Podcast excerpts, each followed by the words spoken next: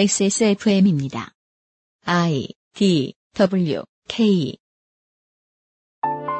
오늘은 인류의 새로운 먹거리와 총리 후보자의 데이터들을 이야기해 보겠습니다. 2015년 5월 마지막 목요일 히스테리 사건 파일 그것은 알기 싫다입니다.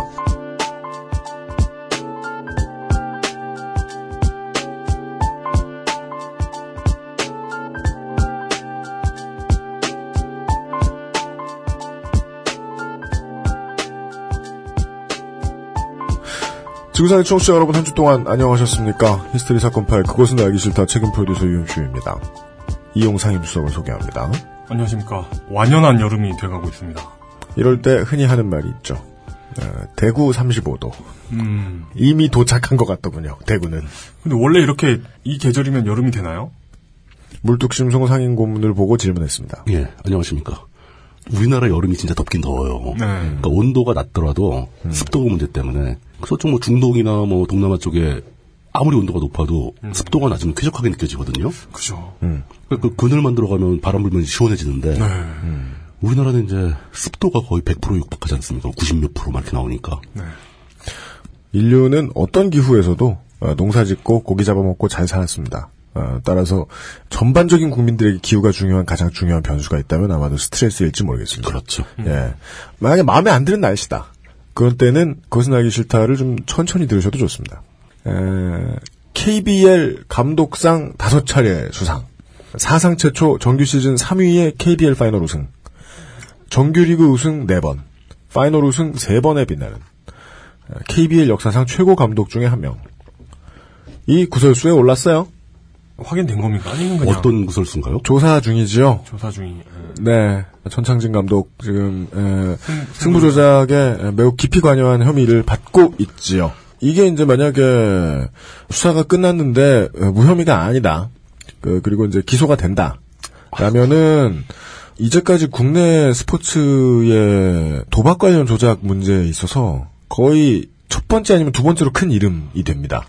그 여전히 마재윤을 이길 사람은 없는데 아무리 봐도 그러면 마재윤 씨 정도를 뛰어넘으려면 어떤 정도의 사람이 나와야 될까 했더니 KBL에서 가장 화려한 경력을 자랑하는 감독이 걸렸어요. 위대한 감독이 나온 거죠. 이게 강동희 감독 때하고는 또 얘기가 다릅니다. 그분은 아마 시절에 명성을 날렸던 선수 물론 실업- 그분도 레전드입니다만 예. 실업, 실업. 네 실업과 아마 시절에 예, 예. 프로 시대의 커리어만 놓고 보면 이만한 인물이 걸려든 적이 없어요. 강동희 감독이 이제 영구 제명이 될 때만 해도 KBL은 이제 영구 제명이라는 제도가 없고 그냥 제명을 하고 그냥 영구적으로 하는 거다라고 하던데 그때만 해도 아 충격 이젠 나아지겠지 했는데 또 KBL에서 터졌어요. 근데 이제 이 문제를 가지고 어, 여기저기 얼굴을 내미는 모 스포츠 평론가는 스포츠는 두 가지가 있습니다. 각본이 있는 스포츠와 각본이 없는 스포츠가 있습니다.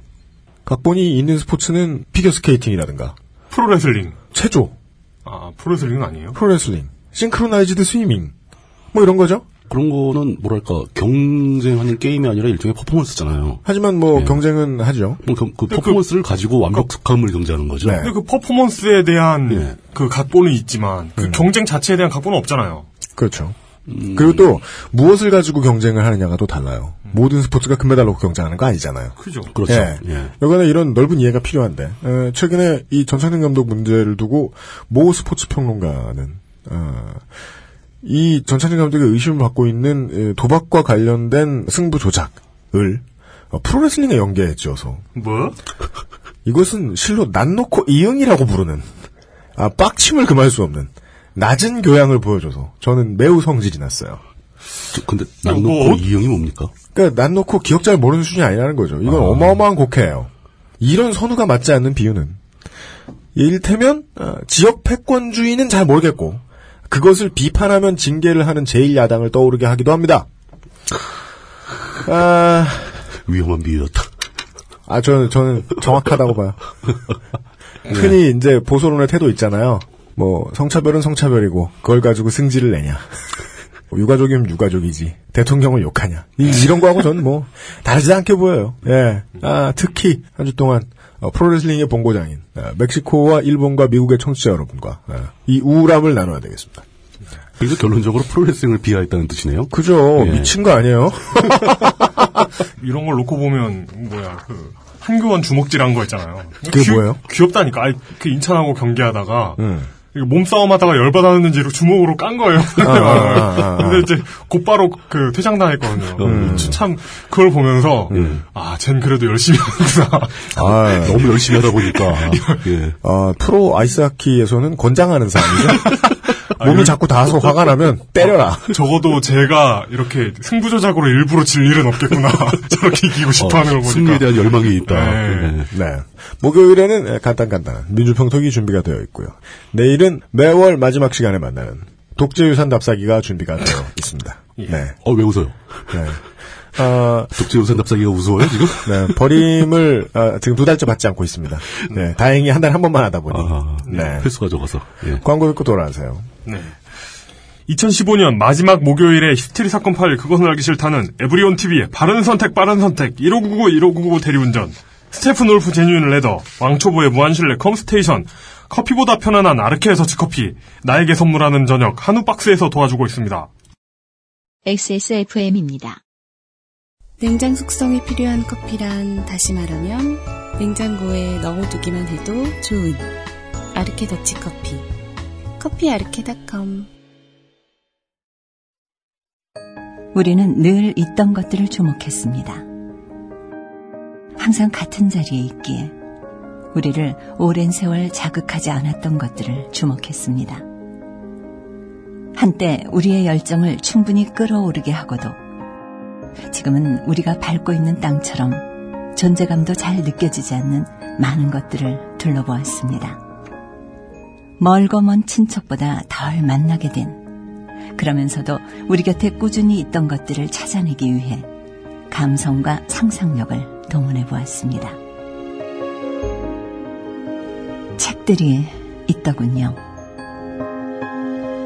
사무실 앞 식당의 문보다 무겁지도 멀리 있지도 않지만 여는 것만은 확실히 어렵게 느껴졌던 새롭고도 오래된 세상의 페이지를 열어드립니다. XSFM의 새로운 프로그램 책을 듣는 시간 오디오북 소라 소리 2015년 6월에 여러분을 찾아갑니다.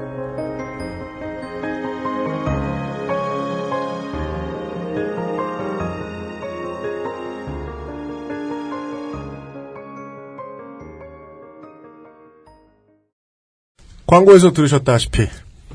네. 아, 이미 요즘은 팟캐스트 시대를 통해서 XSFM은 한번 어, 팟캐스트가 딱히 손대기 애매한 영역으로 한 발을 내디뎠습니다. 즉 노래를 틀었는데 튼 노래의 주인공이 어, 팟캐스트에서 노래 나갔다는 이유로 돈을 받게 되는 어, 무시무시한 시스템을 도입했습니다.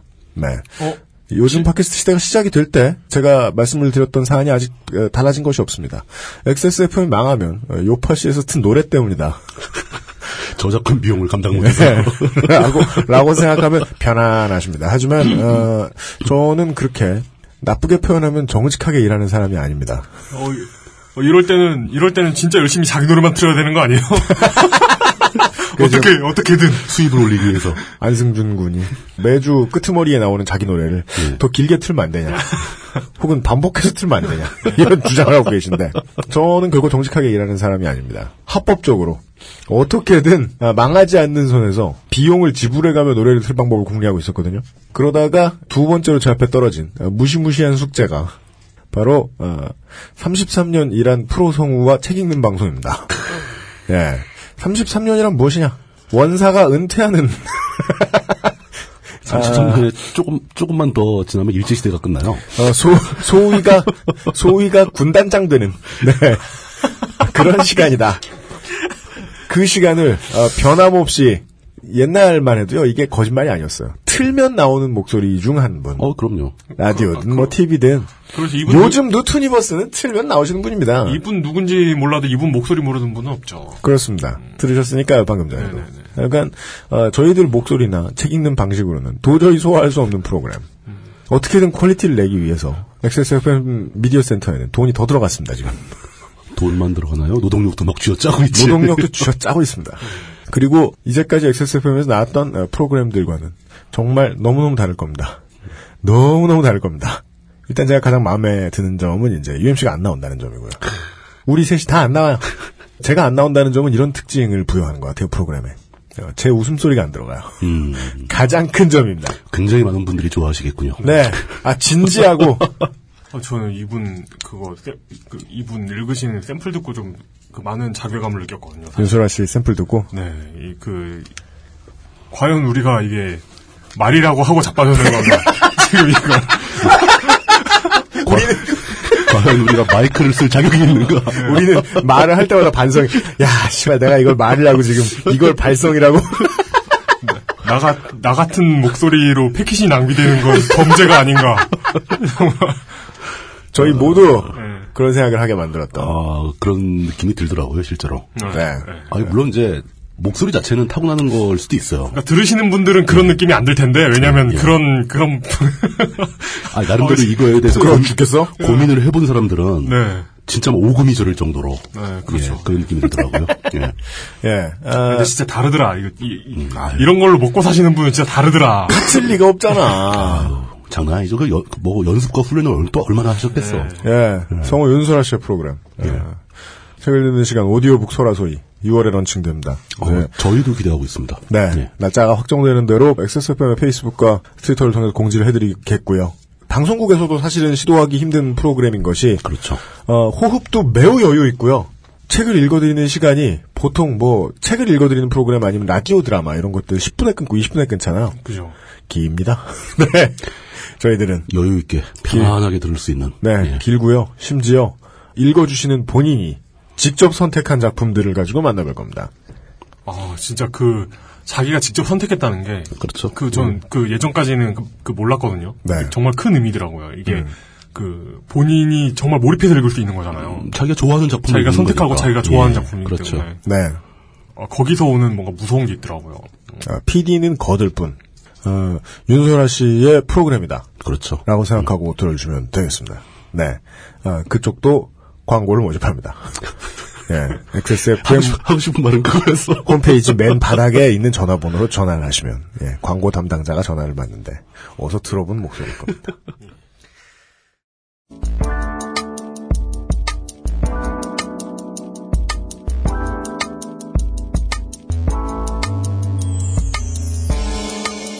미디어 브리핑. 민주적이며 평화로운 뉴스 토크.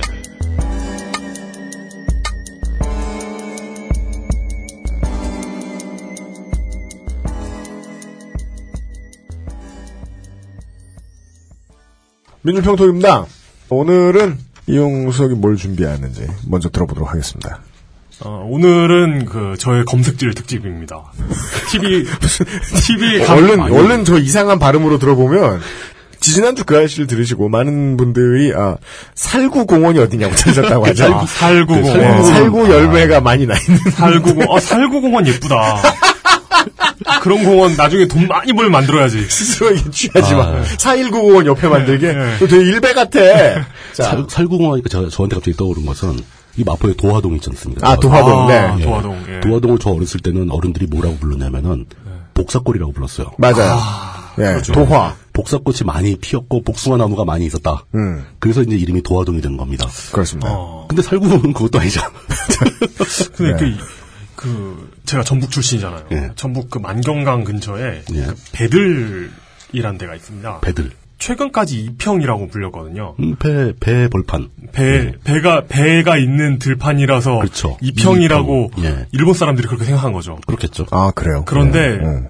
사실은 배가 들어오는 아. 들이라서 그 잘못, 배가 들어오는 곳이라서 잘못된 한자화네요. 예, 그래서 요즘 다시 배들이라고 하는 것 같던데요. 아, 그래요? 아. 일제 시대 때 그 구획 짓다가 네. 그냥 이렇게 서- 미스 인 트랜슬레이션 해가지고 네, 로스트 네, 인 트랜슬레이션 해서 아 그런 게 있구나. 어. 실제로 만경강 유역은 가보면 쌀밖에 없는 것 같은 느낌이 들죠. 뭔가 네. 있겠죠. 근데 뭔가 이 대한민국이 식민 활동을 할 때, 그렇죠. 어, 어, 척식 사업에 참, 참여해서는 안 될, 어, 이용수석이 전해드리는. 네, 그럼 뭐 네. 동네 이름 다 틀리게 질 거 아니야. 네, 어, 살구? 아, 예, 이번 주에 민주평통의 첫 번째 키워드는요. 네. 검색질의 끝. 삼성 유비쿼터스입니다. 검색질의 끝에 왜 삼성이 있어? 그냥 그리로 가고 아, 싶었던 예. 게지. 또, 삼- 또 삼성 얘기야? 아 지겨워. 첫 번째 키워드. 기레기 흉내.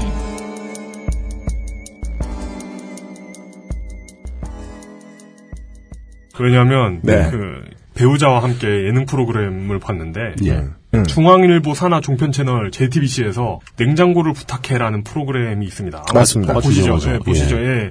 많이들 보시죠. 근데 요즘 그 JTBC가 만든 상당히 핫한 예능 프로 중에 하나입니다. 많은 분들이 잘 알고 계실 것 같은데 이게 모르시는 분들도 혹시 계실까봐 설명을 하자면 아, 아직 알겠죠 다들? 아니 모르시는 분들이 계시죠. 어, 설명, 당연히. 설명해보세요. 아, 이게 뭐냐면 예. 유명한 그 셰프들이 나와가지고 게스트를 불러요. 뭐 연예인도 있고 유명인들을 불러가지고 유명한 셰프 및 만화가 한 분이 모여가지고 네. 네, 그래가지고 셰프들이 그 게스트 내 집 냉장고에 있는 물건만으로 15분 만에 요리를 만들어가지고 내놓는 거예요. 두 사람이 같은 주제로 만들어가지고 이제 아. 그래서 요리를 승패를 정하는. 하는. 네네. 요리 재료를 마음대로 구- 고르는 게 아니라 네, 네. 게스트 특정한 내 집 네. 게스트의 집에 있는 냉장고를 그대로 갖고 와서 네. 굉장히 그 독특한 그런 요리 컨셉이죠. 플러스 예능 프로죠. 그렇죠. 네.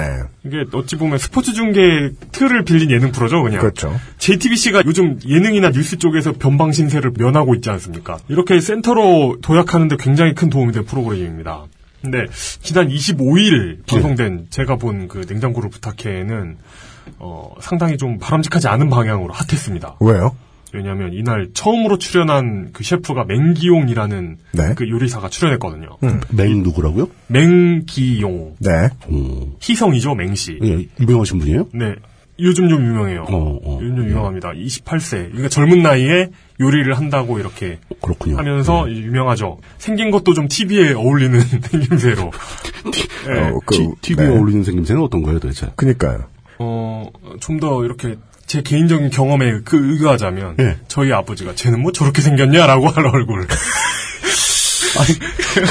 뭐야? 어, 이용석의 관점도 제가 이해하기 힘드는데 네. 잘생겼다는 거예요? 뭐예요? 이용석 아버님의 입장까지 저보고 이해하라는 건 너무 힘들어요. 아, 저희 아버지는 아이돌 같은 그러니까 예. 보이그룹 나오면 예. 그러거든요. 쟤네는 뭐 저렇게 생겼냐 이러시거든요. 네. 대충 그런 그런 분위기라는 거죠. 잘생겼다? 네, 잘생겼다. 아이고! 어렵다 네. 진짜. 아니 근데 이게 잘생겼다 못생겼다라는 게 좀 너무 좀 너무 좀좀 그, 래가지고 음. 네. 어 그래 그랬는데 이제 여기 게스트로 나온 사람이 진우션이었는데 진우션의 진우 씨가 음. 네. 초딩 입맛에 맞는 요리를 부탁했어요. 네. 그런데 이 맹기용 씨가 꽁치 통조림을 활용한 샌드위치를 내놓습니다. 네. 근데 문제는 이제 꽁치 통조림 국물 있잖아요. 네. 꽁치 통조림 국물을 따라 가지고 이제 그 국물을 만들어 가지고 소스를 만든다는 아이디어 자체가 어, 어. 어, 어떻게 생각하십니까? 아, 꽁치 꽁치 통조림으로 샌드위치를 만든다는 것 자체가 저는 좀 약간 생소하긴 하네요. 음. 그러니까 예. 좀 말만 들어도 비린내가 나지 않나요? 그러니까요. 음. 예. 이게 말만 들어도 비린내가 나는 발상인데다가 빵도 뭐 꽁치 국물에 절였는지 하여튼 그 완성된 요리 자체가 네. 상당히 보기 괴로운 수준이었습니다. 그러니까 아, 그 비주얼도 맛은 알 수 없는데 네. 먹어본 거기서 먹은 출연자들이 비비다 그러고 음. 이렇게 보는데 비주얼이 굉장히 좀 안 좋았어요. 거기 음. 티- 에, 어지간하면 TV 프로에 나오는 음식은 다 맛있어 보이잖아요. 그러니까요. 음. 근데 요리 프로에서 어떻게 보이느냐는 맛있냐 없냐보다 더 중요합니다, 사실. 네. 어, 비주얼도 맛은 안 중요하죠. 전해지니까요. 왜냐, 예, 그렇죠. 텔레비전은 뭐 맛이나 냄새가 안 나니까요. 그래가지고 시청자들도 어떻게 보이느냐를 통해서 이제 맛을 상상하게 되잖아요. 예. 이걸 어떻게 만들고 이게 어떻게 보이고를 통해서 맛을 상상하는데 그래서 전통적인 맛집 프로그램 보면은 음. 존재하지도 않는 아무 맛도 없는 음식을 이제 대충 막 보기 좋게 막 한 다음에 음. 동원한 사람들한테 맛있게 먹이죠. 네. 예, 그런 경우도 있는데 심지어 보기도 안 좋았던 거예요. 음. 어, 그, 그 결론이 어떻게 됐습니까? 그래서 이 음식을 먹은 사람들의 표정이 썩어 들어가면서 네. 이제 비리다, 예. 그리고 이제 그 평가들이 대체로 보는 사람들의 예상과 일치하면서 이제 더욱 시너지가 난 거죠. 그, 그걸 보면서 이제 음. 예, 그, 네. 아, 저건 뭐야. 저기 정말 최고의 요리사들이 나와가지고 그러니까. 예. 그런 대결을 하는 프로였는데 저기 왜 저런 게 나와 하면서 게다가 이 프로가 요즘 굉장히 핫하잖아요? 이용석이 전해준 뉴스가 참 대단한 게 많았는데, 가장 예측이 안 되네요. 이게 어디로 이- 갈지. 이 얘기 좀 어디로 갈지 저는 지금 그래가지고 불안해하고 냉장고를 있습니다, 지금. 부탁해라니. 근데 굉장히 핫한 프로그램인데 네. 이런 핫한 컨텐츠는 만드는 사람뿐만 아니고 보는 사람들도 굉장히 애정을 가지고 지켜봅니다. 맞습니다. 이러다 보면 후폭풍이 어마어마해지지요. 아, 사람들이 화를 내기 시작한다. 예, 분- 그- 아니 그냥 뭐 스- 애국가 프로그램이 음. 이렇게 배경이 애국가 배경으로 흘러가는 화면이 좀 안 예쁘면 사람들이 그냥 뭐 모르잖아 넘어가죠. 모르고 넘어가잖아요. 근데 이런 프로는 후풍이 대단합니다. 집중해서 보고 있다가 저 이상한 음식이 나왔다.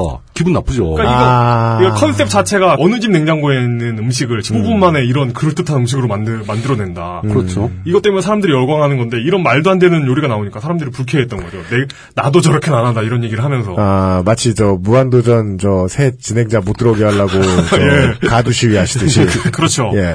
그- 그리고 이제 이렇게 되다 보니까 음, 맹기용 맹기용 셰프가 예전에 다른 프로에서 했던 요리들이 또 주목받기 시작했습니다. 아, 뒤를 캐는군요. 아. 예를 들어 비타 500 샐러드, 털리는 거지 뭐. 비타 5 그러니까 샐 양파에다가 이렇게 비타 500을 붓는 뭐 그런 거라던가 예. 뭐 아, 비타 오백 샐러드는 돈을 넣는 게 아니고 그러니까 레모 레모나를 이렇게 그 그 음.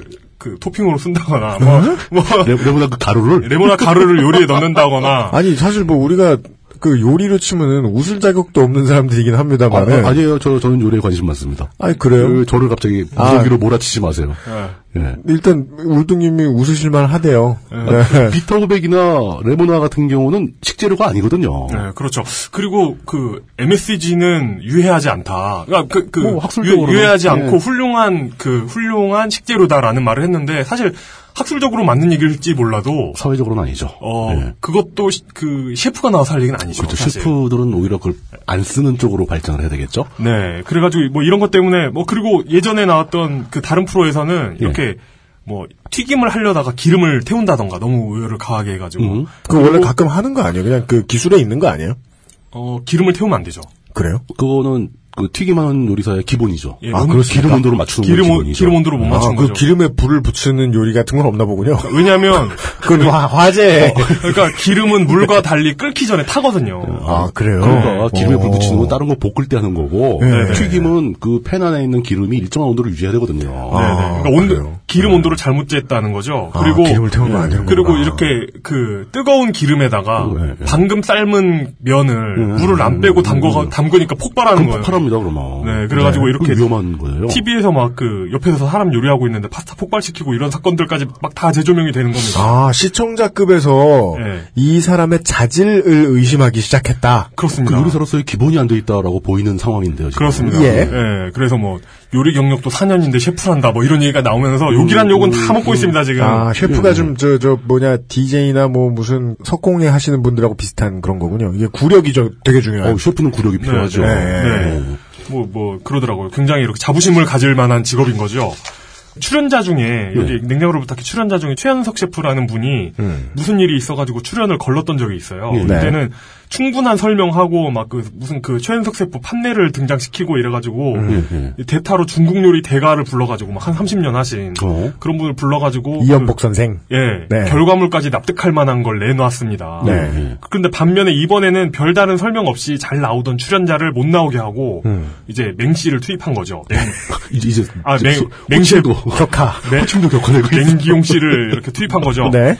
그래가지고 논란이 커졌습니다. 네. 그- 그 결과물도 논란이 있을 만했고요. 예, 예. 그래서 이런 맹기용 씨 때문에 못 나온 출연자가 박준호 씨라는 예전에 마스터셰프 코리아에서 준우승한 분인데 아, 네네. 이분이 트위터로 이제 성토를 한 내용입니다. 아, 이분이, 어, 못 나온 분이 네. 직접 어, 뭐 자- 부패감을 표시했군요, 아. 대외적으로. 어, TV가 나오고 나서 아 자존심 상한다 이런 얘기하고 아. 또 같이 출연했던 최현석 셰프도 SNS를 통해 가지고 이제 SNS에 누가 뭐 아 이거 이렇게 그 방송국에서 안 거르고 이거 미화하지 않고 이렇게 내보낸 걸 보니까 방송국도 얘 자르고 싶어 하는 거 아니야 뭐 이런 내용에 대해서 엄청 미화한 건데요라는 내용을 남기면서 아, 그거 자체가 엄청 미화한 거다. 네. 실제로 촬영장 분위기 내부는 전쟁터였겠군요. 네. 그러니까 전쟁터 초상집이었겠군요. 어쨌든 표정은 다들 썩어 들어가고 있었습니다. 오케이 오케이. 예. 그리고 이렇게 되니까 사람들이 신상을 털기 시작하죠. 아, 그래가지고 뭐 과거 행적 다 털었다면서요. 예, 그래가지고 네. 그 라디오스타 MBC 라디오스타 나와가지고 했던 얘기들을 이제 사람들이 재조명합니다. 아, 라디오스타에도 나왔어요? 네. 그래서 야, 우리 진짜 사상 최초 TV 리포트급 네. 어, TV 뉴스 토크네. 예전에 프로- 나왔던 프로그램에서 맹기용 씨가 이제 요리 실력보다는 예. 그 배경을 강조하는 경우가 음, 많거든요. 독특한 배경. 그래서 예. 홍대 공대를 수석 입학했다 자기가. 홍대 공대. 근데 예. 그게 아, 물론 좋은 아, 학교입니다만 좋은 학교죠. 근데 그게 홍대는 어떤 셰프 좋은 경력의 학교죠. 어떤 관계가 없죠. 공대에서 요리를 가르치는 게 아니잖아요. 음. 그리고 공대 나오면 저 온도 같은 거 잘 맞출 수 있죠. 기름을 예, 태우지 않을 가능성이 가능성이 높다. 높죠. 불과 어떤 기름의 비열과 뭐 이런 걸 따질 줄 아니까. 그렇죠. 그리고 라디오 스타의 밝힌 바에 따르면 아버지가 카이스트 교수다. 음. 어머니는 카이스트 박사다. 아, 한국 그리고- 특유의 아, 후광 커리어. 그리고 동생은 서울대 나왔다. 뭐 이런 식의 전혀 배경을 관계없죠. 설명을 했습니다. 그러니까 아이고 이게 가문도 좋고 그 우리 아버지 우리 아버지 기준에 의하면 왜 저렇게 생겼냐 하게 생겼고 잘 생겼다는 얘기 왜왜 이렇게 안 나오지? 오케이, 네. 오케이, 오케이. 그, 그- 그 너무 이렇게 그 주관적인 거다 보니까 어쨌든 아. 어, 떻게 생, 그러니까 하- 배경 좋고 그렇게 생기고 그럴 그럴 때 외모를 저희 어머님께서 묘사하던 말이 생각났어요. 뭔데요? 뭐죠? 참기름에 담갔다 꺼낸 놈 같이 생겼다.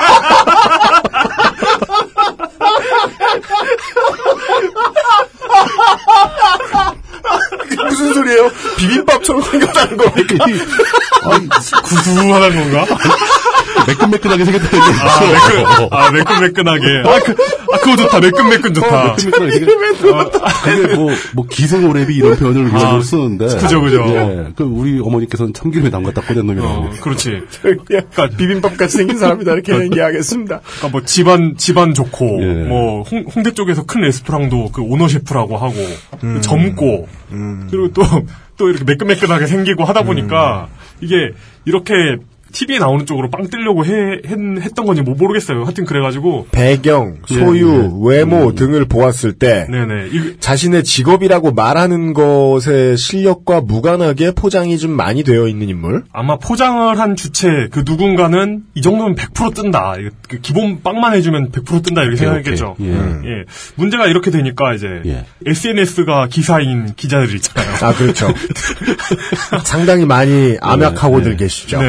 근데 아니, 뭐, 이런 뭐 조선일보까지 다 그런 거 많이 하죠. 예. 뭐 그 조선일보 마찬가지죠. 마찬가지죠. 그러니까 이런 언론 인터넷 언론들이 이제 신이 났습니다. TV 데일리라는 곳의 기자는 예. 앵기용 가족 신상털기를 시도했습니다. 자 기사 내용입니다. 알려진 바에 따르면 맹기용의 아버지는 현재 카이스트에 몸담, 몸담고 있는 맹땡땡 교수다. 서울고등학교를 거쳐 서울대학교를 수석 졸업한 그는 카이스트 전작과가 신설, 신설된 이후 최초로 교수로 임용된 인물이다. 누리꾼들은 맹기용 집안 완전 빵빵하네. 맹기용 외모가 아버지한테 나왔구나. 20대의 오너셰프라고 하더니 집안 내력이 후덜덜하구나. 이걸 왜 읽어줘? 맹기용 집안 외모도 장난 아닌 듯 등의 반응을 보였다. 아이, 참자. 이제 뭐 결론이 나오기도 좋은 게 그런데 트위터에 맹땡땡 교수의 딸로 추정되는 인물의 트윗이 알려지면서 이 기사의 신뢰성에 의문이 네. 제기됩니다. 뭔데요? 이, 이 맹땡땡 교수의 딸로 추정되는 인물의 트윗 내용은 이렇습니다. 맹기용 셰프 아버지가 맹땡땡 교수라는데 크크크크크라고 돼, 돼 있고요. 오, 어, 아니다. 예, 그렇다고 하자 이제 친구가 그 맨션을 삽니다. 반맨션을 삽니다. 너 오빠 있었냐? 이렇게 크크크크크 이러거 이러거든요. 뭐야 그게? 이러다 아, 그 맹땡땡 교수의 진짜 딸인 거네요. 음. 예, 그래서 그, 그 맹- 집에는 그 아들이 아 네. 없는 거야. 예. 그렇구나. 근데 맹땡땡 교수는 카이스트에 근무하는 맹씨 교수이긴 합니다. 맹 교수님이시죠. 근데 맹기용 셰프 아버지는 아니셨습니다. 이게 어려운데 웃긴다. 뭐야, 이거. 아, 그래요. 그 네. 맹기용 씨 셰프분의 아버지가 아니라고 카이스트 교수님이 맹땡땡 교수님은요. 맹땡땡 교수님이 그래가지고 이 기사를 보고 제가 자극을 받아가지고 네. 직접 확인해봤어요. 네. 이 신설, 신설 이렇게 털었다고? 네, 직접 아, 그, 그 신상을 턴 건 아니죠. 그냥 검색만 네. 해본 거죠. 그게 그거지. 아 그런가? 검색만 몇 번 해봤는데 네. 맹기용 셰프의 아버지는 맹땡땡 교수가 아니라 맹흥흥 교수였습니다. 어디, 어디 교수님? 아 똑같이 카이스트 교수인데 아 다른 사람 예. 카이스트의 맹 교수님이 여러 분 계시는 거예요. 맹 네. 교수님이 두 분 계시는구나. 네. 원래 뭐 전작과 전상과 이렇게 원래는 아. 네, 뭐, 네, 저- 뭐 전작과 교수라고 했는데 전상과 교수였다 막 이런 음모론도 있어요. 막뭐 속인 거 아니야 이런 것도 있는데 옛날에 하나에서 전 전기 전산이 하나였더라고요. 옛날에 아. 카이스트가 그래가지고 이게 기자가 무슨 정신으로 이렇게 확인도 안 하고 기사를 쓰는지는 모르겠습니다. 그 김현경 기자는 신상을 잘못한 거네요. 예, 이게 이름 이게 워낙 희성이다 보니까 성 그러니까. 맹씨가 흔하지 않다 한 명일 줄 보니까 알고 예. 예, 대충 대충 턴 거지. 아니 그리고 이거 이름도 성도 흔치가 않아가지고 이거 그 카이스트 홈페이지 조직도만 봐도 알겠더만은 음. 아 이거 진짜 이해가 안 돼. 이거, 이거. 근데 이게 두어 번 검색만 해봐도 되는 걸 이런 식으로 아니 뭐 하루에 뭐 10개, 스 네. 20개 기사를 쓰는 사람들이니까 팩트 체크 안 되는 건 뭐 산재죠, 산재. 그러네. 아, 그래서 어떻게 됩니까, 이제? 어쨌든, 어쨌든 이제 이야기는 점점 이제 찌라시를 타고 어디론가 갑니다. 네. 어, 원래 이런 이야기는 이렇게 한 번 기사가 뜨면 우라카이로 빵 증폭되기 마련이죠. 수십 그렇습니다. 예, 그렇습니다. 지금까지 우리가 이제 지금까지 존재했던 이제 우라카이 기사들이 상당수 내려간 상태입니다. 음. 27일 아침 기준으로는 그 TV 데일리 기사만 남아 있어요. 음. 아, 다른 데다 네, 내렸고. 그래가지고 지금 이 기사가 오리지널인지 우라카이인지조차도 확인하기가 좀 어렵, 어렵습니다. 네. 원래 이런 우라카이 기사가 원래 분단위로 일어나지요. 그렇죠. 분단위 초단위로 우라카이가 되기 때문에 사라지기도 잘 사라지고. 그렇습니다. 예. 자, 그렇다면 맹기용 셰프는 어떻게 이 냉장고를 부탁해라는 핫한 프로에 꽂히게 된 것일까? 이제 뭐 그 제가 알 수가 없으니까 인터넷 찌라시들을 또 다시 한번 조합해 보는 수밖에 없습니다. 네. 에, 조합해가지고 추정을 해봐야죠. 이달 초. 예. 그러니까 5월 6일에 2대1 기사입니다.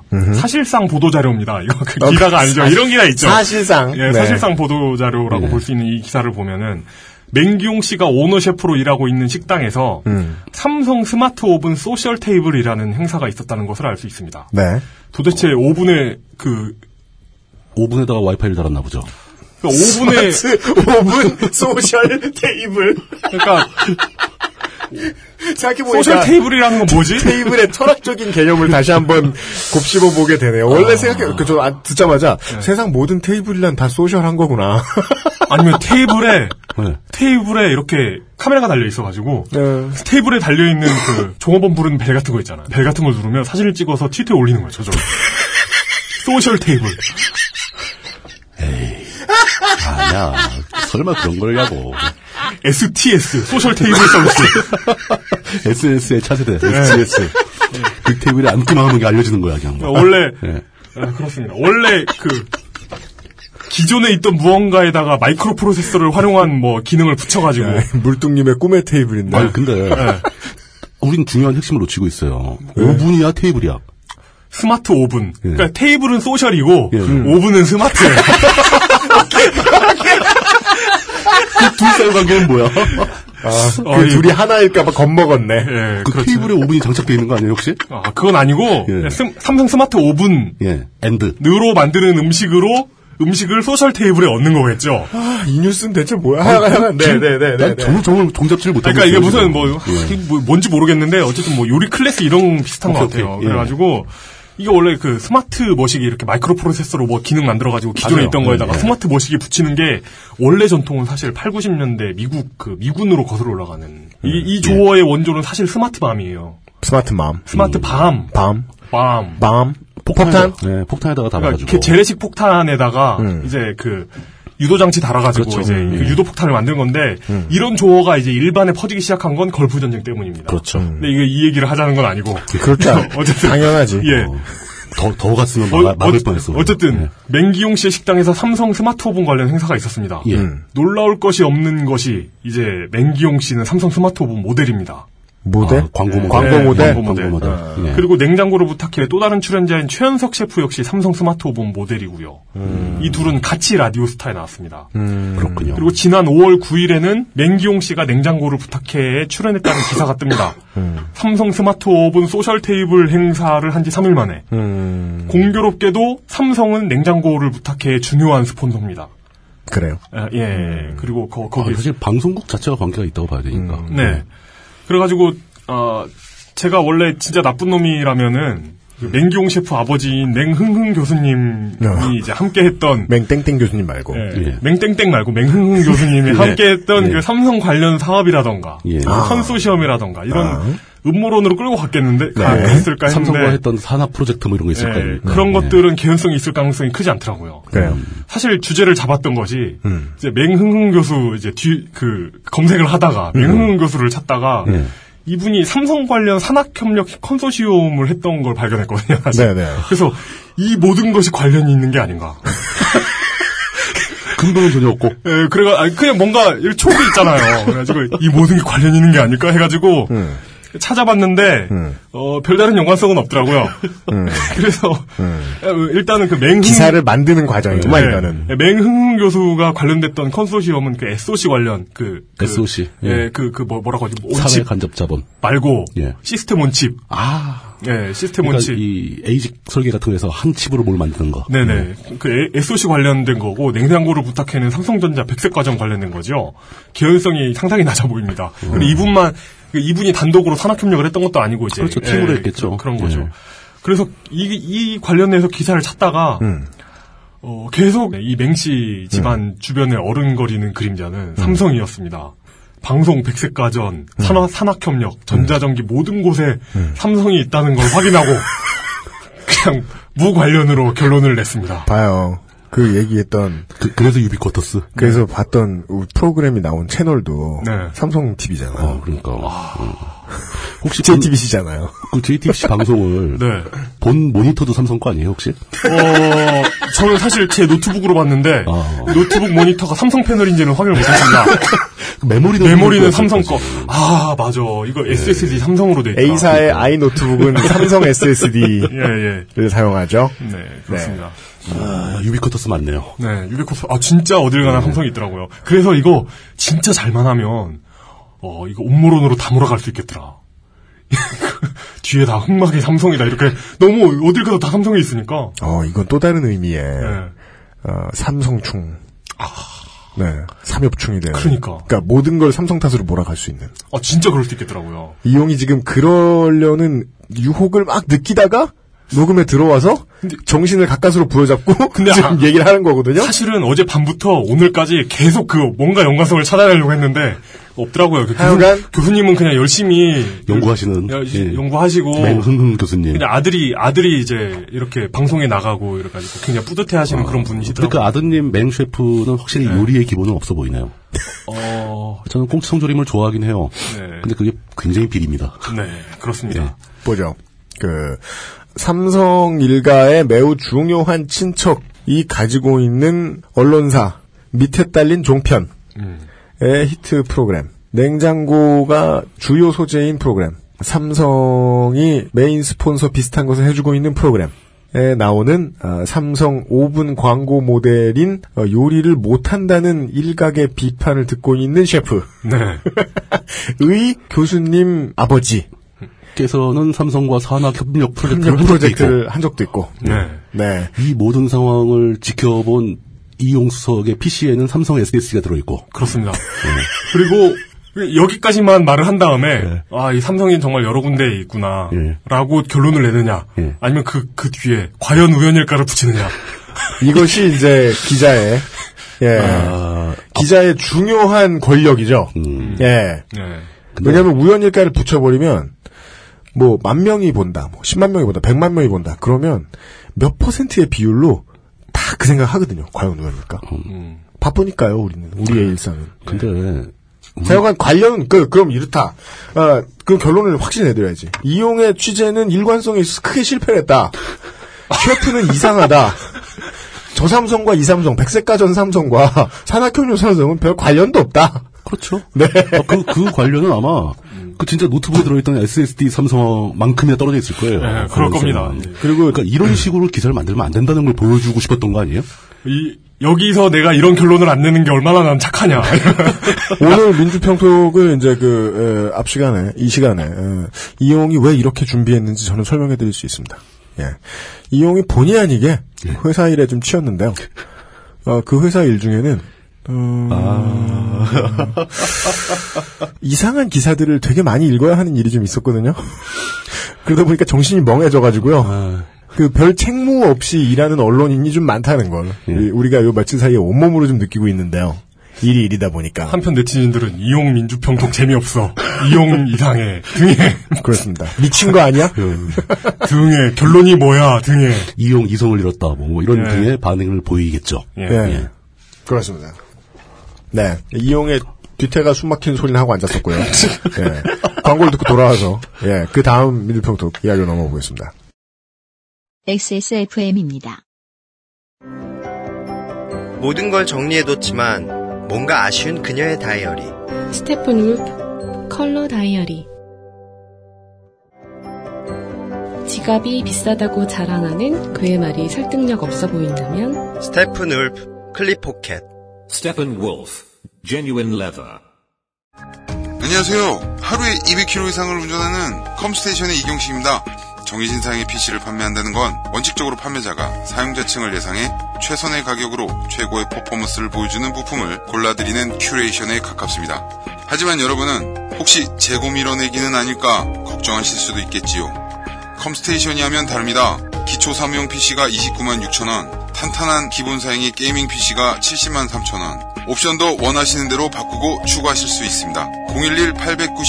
011-892-5568번으로 지금 전화 주십시오. 컴스테이션은 조용한 형제들과 함께합니다. 한우 박스. 한우 박스. 에이, 이상해요. 나한테 선물 받는 저 사람이 저 많은 한우를 다 못 먹을걸요? 내가 선물할 곳이 언제나 대가족인가? 아니면 어떡하려고 이렇게 큰 것만 팔아? 한우를 선물 받는 건 기분 좋은 일이죠. 하지만 받은 걸 못 먹고 남기는 건 기분 나쁠걸요? 마음 편하게 선물할 수 있는 고급 한우. 그런 게 없어. 한우 박스. 마음이 잘 드러나는 선물. 이번 주 목요일에 두 번째 어, 민주평통의 주제어는 황교안 데이터 센터입니다.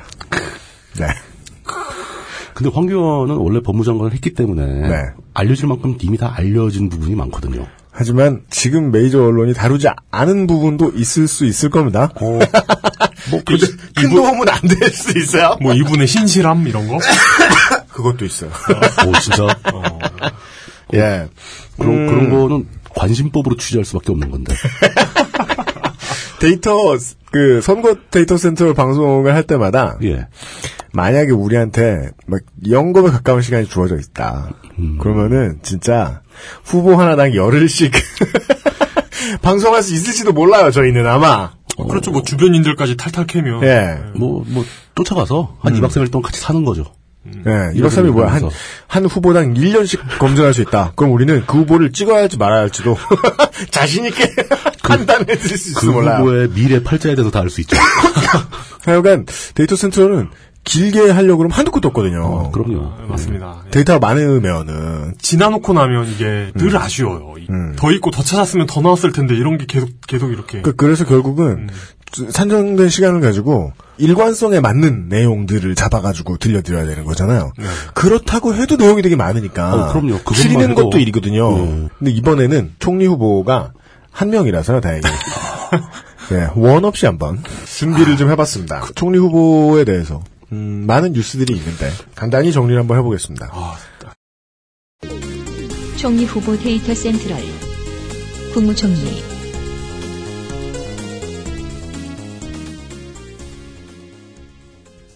총리 후보 행정부 보시죠. 네. 뭐 행정부. 행정부. 그 이제 안드로이드가 얘기했겠죠? 총리 후보가 한 명이죠? 뭐 네, 한 명입니다. 이번에는 네, 일- 경선을 한다거나. 그렇습니다. 찬반입니다. 예. 아, 참, 그, 이거 모르시는 분들이 간혹 계시더라고요. 네. 우리나라 청문회 제도에 법무부 장관도 청문회를 합니다. 맞습니다. 하지만 법무부 장관은 국회의 동의가 필요 없어요. 네. 그냥 청문회만 하고 그냥 무조건 임명되는 건데, 총리는 국회의 동의가 필요한 직책입니다. 그렇습니다. 그러니까 법무부 장관 때 청문회와 지금 청문회 청문회가 다른 거예요. 다릅니다. 예. 네. 그게 이제 어, 물타기를 살짝 하는 경우들이 있습니다. 그때도 통과했는데 뭐 그러니까 그때는 국회를 통과했던 적이 없다는 사실을 네. 강조를 드리고요. 그 장관은 국회 통과하는 게 아니죠. 예. 황교안입니다. 남자 어. 몇 살이야? 57년생이 몇 살이죠? 음. 무슨 선생님은 물뚱님 띠동갑. 아니야. 맞잖아요. 물뚱이면 띠동갑이야. 57년생이 어떻게 띠동갑이에요? 아닌가요? 아, 56년생이 띠동갑. 어, 그 하여간 일- 일- 아, 뭐 이름을 예. 까먹어. 일련의- 어, 일련의 간극은 크다, 여기서. 음. 황교안 남자 예. 노인 광성중 경기고 성대법대를 나왔습니다. 아예 노인이란 말보다는 어르신. 어른. 광, 광성중학교 나왔으면 우리 동네 사람이네. 네, 광성중학교를 나왔다는 사실은 잘 알려지진 않았어요. 네, 어, 독실한 침례교 신자입니다. 침례교. 침례교예요? 알려져 있습니다. 어. 어, 저서로는 2011년 어, 이게 이, 부- 이 양반은 이제 안보통이라고 잘 알려졌잖아요. 저서로는 2011년 국가보안법 국가보안법 해서 되게 멋있죠? 아. 이 형 눈 커져요, 지금. 국가보안법을 입법하셨다는 건가? 그 아니, 통째로? 책, 책 제목이 국가보안법이에요. 그 어, 이거, 이거 훌륭하다. 이거는 예. 거의 막 이용이 책을 썼는데, 환파. 무슨, 뭐, 물뚱님이 책을 썼는데, 뭐, 대물 낚시광. 이- 이런 거랑 거의 다를 바가 없는 위험. 어, 책 이름이 국가보안법? 그럼 다음 책은 헌법 이러는 거야? 아, 저서로는 2011년 국가보안법, 이 1998년 국가보안법 해설, 어, 2009년 그 국가보안법 해설은 국가보안법을 해설한 거예요? 아니면 자신의 저서를 해설한 거예요? 앞에 낸 저서로 자기 해설판을 네. 안타깝습니다. 읽어보지 않아서. 그 뭘 해설한 거지? 2009년 예. 집회 시위법 해설 등이 있습니다. 어. 예. 교관도 했었기 때문에 이런 책들을 많이 썼고요. 72년 12월에는 이상하죠? 72년 경력이 있어요? 72년 12월에는 학원 출판사라는 출판사가 있어요. 아직도 있습니다. 네, 있어요. 여기서 개최하는 제16회 학원 문학상에 입상합니다. 광성중학교 3학년 때입니다. 중3 시절에 문학상 탔다. 네. 사시 23회 합격, 81년도입니다. 연수원 13기에 해당합니다. 83년에 처음 청주지검으로 발령을 받습니다. 86년 4월에 홍성지청, 87년 6월에 서울로 옵니다. 서울지청. 이때 같이 올라온 사람들 이름 중에, 그니까 뭐 아직 이제 초짜들이죠. 그렇죠. 한상대 김인규의 이름이 보이네요. 뭐 얼마나 관련이 있는지 모릅니다만. 당시에도 처음 이제 서울시청에 들어와서 오자마자 공안일보에 소속이 됩니다. 그래서 그 공안통 검사로 유명하죠. 예. 네. 그리고 이제 세기 검사로 들어가면 이제 보고 배운단 말이에요. 그렇죠. 자기 그렇죠. 예. 부장님이 하는 걸, 과장님이 하는 걸. 1년 동안 87년부터 칼기 폭파 사건으로 김현희의 수사를 맡습니다. 아. 아. 작은 건들은 말이죠. 조사관 분들이 한 7시간 막 진술을 받으면 그렇죠. 나중에 검사가 나와서 젊은 검사가 음. 와서 이렇게 슥 훑어보면서 얼굴 이렇게 쓱 본 다음에 그 누구죠? 그 저 마스터 셰프 맨 가운데 앉아 계신 아, 그, 그, 강래호. 강 강래호 셰프처럼 어, 예. 이잖아요. 하고 이렇게 먹으면서 야리잖아요. 예, 이렇게 야리면서 다 뭐 사실이에요? 이러고 그냥 가버리잖아요. 그렇죠. 근데 완전히 큰 건은 반대죠. 예. 이 신문을 보통 큰 건을 베테랑이 다 하고, 네. 예, 황교안 같은 젊은 검사는 옆에서 보충 신문을 하는 역할을 했을 겁니다. 그렇죠. 그러면서 이제 공안을 배웠겠죠. 공안 일부는 정말 바쁜 80년대 당시만 해도 최고의 엘리트 집단입니다. 왜냐면 하 군부잖아요. 그때는 뭐 공안 검사들이 제일 바빴고 제일 대접받았고 제일 승진 빨랐고 그럼 뭐, 나치에서 게슈타포가 높은 비슷한 거랑 거죠. 비슷한 뭐, 건가요? 예, 비슷한 거죠. 89년에는 온 국민의 시선을 억지로 강제로 잡아다 끈 사건인 통일의 꽃 임수경 의원 방북 사건. 네 구속되었을 시에 임수경 의원 수사를 담당합니다. 네. 어, 뭐 중요한 공안 사건은 다 했네요. 90년에 공안 2부로 자리를 옮겨서 뭔가 좀 직접 한 듯한 기록들이 나타납니다. 90년에 전민영 국제협력국장 김현장 국보법 징역 10년 구형 기록이 있습니다. 90년엔 대검 연구관으로 갔다가 92년에는 김대중 전 대통령의 민주당 시절, 민주당 대표 시절 당시 비서 중에 한 명이었던 이근희 씨를 남한조선노동당 사건 국사 기밀보호법 위반으로 구속해서 10년 구형을 했었습니다. 그 사건은 기억나는 것 같습니다. 네, 93년에는 12.12 사태 수사를 맡고요. 94년에는 저서인 검사님 이럴 땐 어떻게 해야 되나요를 출간을 했습니다. 당시 나이가 37인데요. 검찰과 관련한 만사를 단언한 책은 아니고요. 종교생활, 특히 개신교와 관련한 판례들을 솎아놓은 책입니다. 개신교 관련된. 지금은 구하기 좀 힘든데요. 판례를? 네, 보시죠. 예를 들면 이런 예들을 들어요. 책의 내용의 일부만 말씀드리면 누구라도 누구누구 집사는 전에 다니던 교회에서 천만 원을 사기쳐먹고 도망왔다더라라고 공개적으로 말하면 명예훼손죄. 그렇죠. 말고 누구누구 집사는 사기꾼이라고 말하면 모욕죄라는 판례를 소개해 놓습니다. 음, 황교안 검사가 자신의 책에서요. 목사가 신도들과 함께 예배 보는 것을 방해하면 예배 방해죄. 이런 죄가 있더라고요. 어, 있습니다. 그 네. 종- 진짜? 종교 그게- 행사를 방해하는 죄가 있어요. 그게 형법에 있어요? 형법에 있어요. 네. 책 내용에는 예, 멋진 내용 멋진 내용도 있어요. 책 내용 중에 책 내용에 따르면 교회도 직원이 다섯 이- 다섯 이상 근무하면 근로기준법의 적용을 받는다고 예. 하는 내용을 적어놨어요.